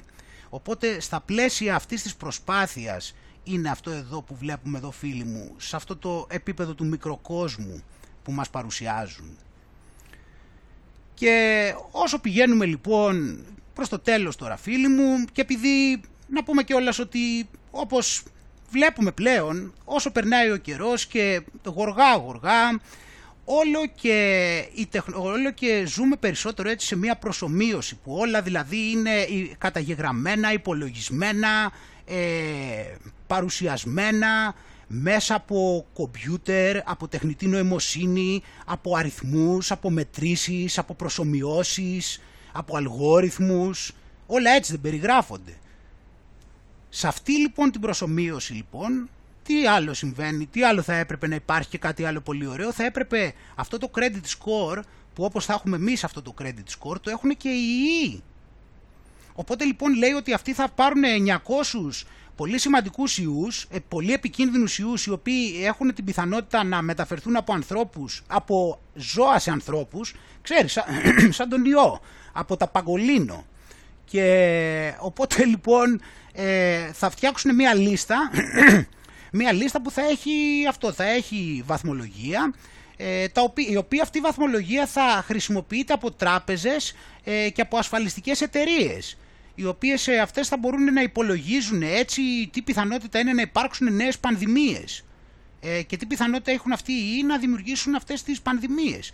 Και μέχρι στιγμής λέει έχουν ε, καταγράψει 900 πιθανόν πολύ επικίνδυνους ιούς, 16 εκ των οποίων είναι κοροϊδοϊοί. Έτσι, έχουμε 16 από τους 916 είναι και τέτοιο. Και τους έχουν βρει στην τελευταία δεκαετία και θα μπορούν να βλέπουν ε, πόσο ρίσκο είναι αυτό για τους ανθρώπους. Και έχουν φτιάξει και μια εφαρμογή λοιπόν η οποία θα μπορεί να κατηγοριοποιεί, λέει, το, και να εντοπίζει το ρίσκο που υπάρχει. Οπότε λοιπόν ε, έχει 31 μεταβλητές, ε, βάσει των οποίων αυτών των μεταβλητών θα υπάρχει αυτό το ε, ιντερνετικό ε, εργαλείο, το οποίο θα έχει βάλει αυτή η λίστα, να τους 887 ιούς. Ε, και οι, οι ανώτεροι είναι ο Έμπολα και ο Λάσα, ο, ο κίτρινος πυρετός πρέπει να είναι αυτό νομίζω. τα οποία είναι και τα δύο αιμορραγικές ασθένειες. Λοιπόν, οπότε και μάλιστα η λίστα έχει περίπου 850 ε, παθογόνα που προηγουμένως δεν είχαν βρεθεί. Και θα χρησιμοποιηθούν αυτά, λέει, μέχρι και οι, θα τα χρησιμοποιούν, λέει, οι εταιρείες ε, motor insurance, που θα είναι μέχρι και για τα, οι ασφαλιστικές για τα αυτοκίνητα.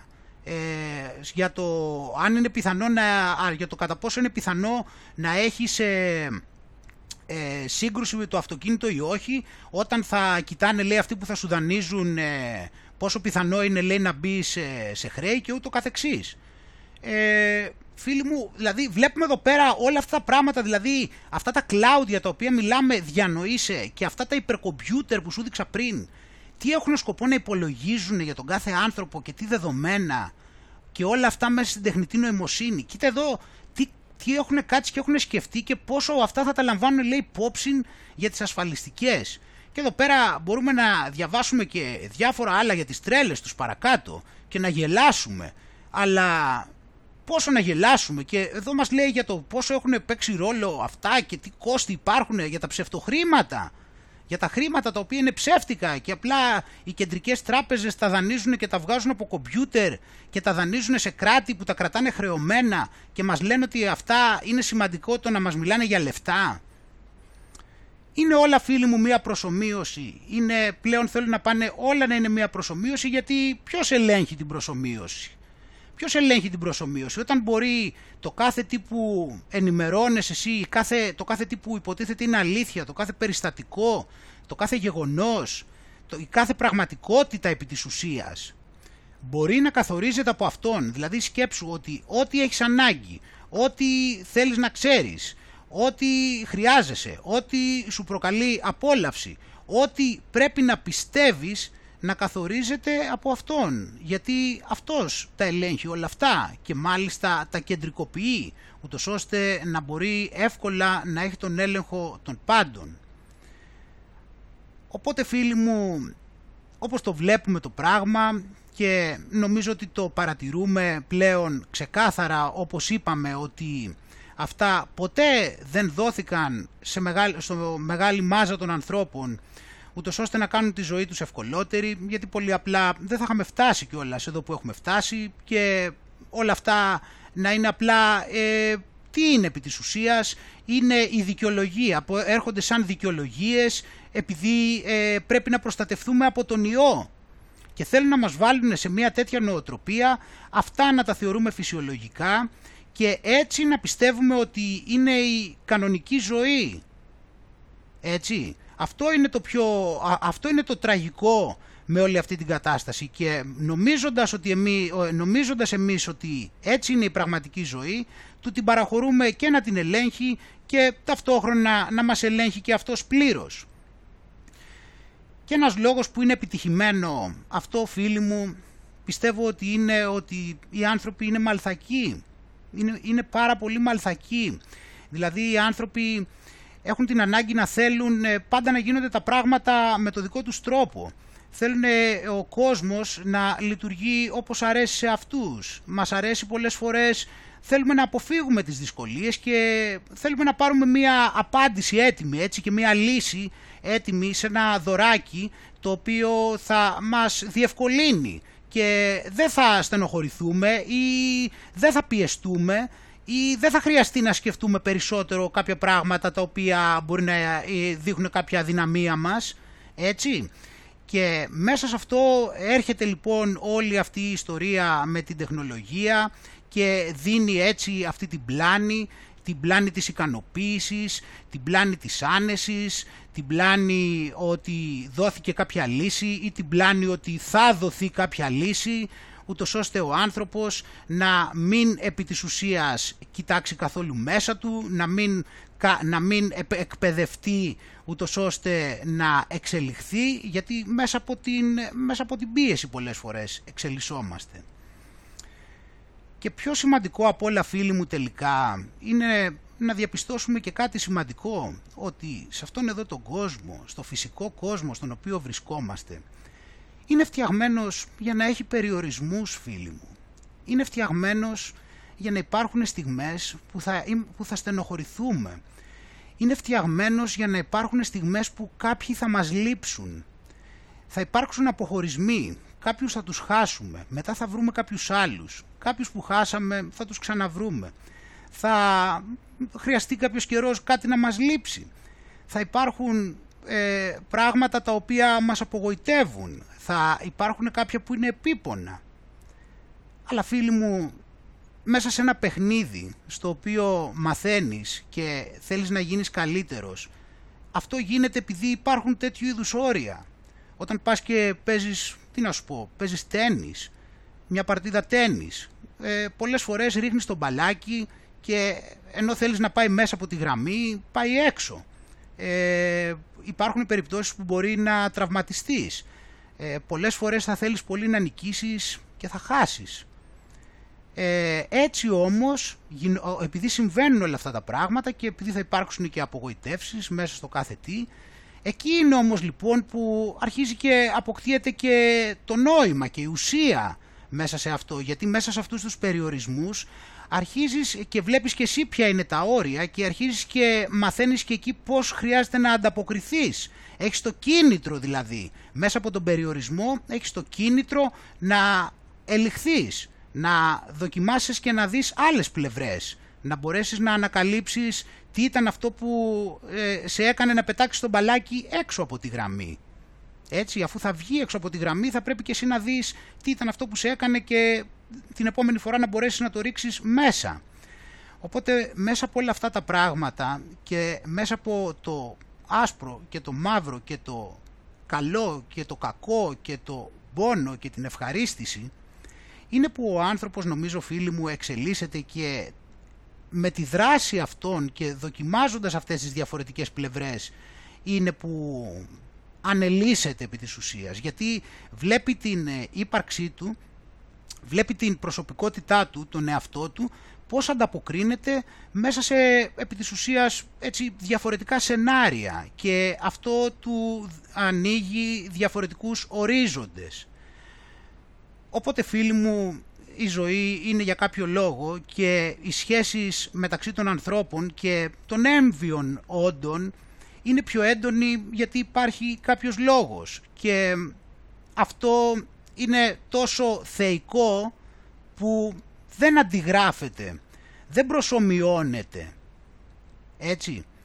Αλλά αυτό είναι και που χρειάζεται και ο άνθρωπος να καταλάβει ότι δεν υπάρχει και λόγος όμως και να προσκολάτε, γιατί υπάρχουν άπειροι ορίζοντες, γιατί η ζωή είναι και φτιαγμένη για να έχει πολύ μεγάλη αυθονία και ας παρουσιάζεται σαν περιοριστική.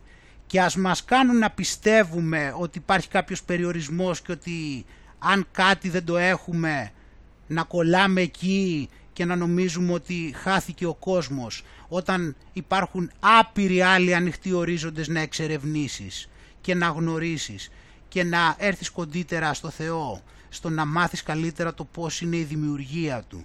Αλλά και μέσα σε αυτό να δεις και καλύτερα και να την καταλάβεις και εσύ καλύτερα, γιατί όσο θα την καταλαβαίνεις καλύτερα και θα ζεις και πιο αρμονικά, τότε λοιπόν και αυτά τα σκαμπανεβάσματα θα αρχίζουν και θα γίνονται πιο αμεληταία, πιο ακραία, ε, λιγότερο ακραία με συγχωρείς, θα γίνονται λιγότερο ακραία, θα είναι πιο περιορισμένα και αυτό θα γίνεται γιατί αρχίζεις και αποκτάς την κατανόηση του πώς λειτουργεί. Δεν προσπαθείς να ξεφύγεις, δεν προσπαθείς να βρεις ένα τεχνολογικό μέσο ούτως ώστε να σου λύσει το θέμα το οποίο εσύ δεν διερεύνησες.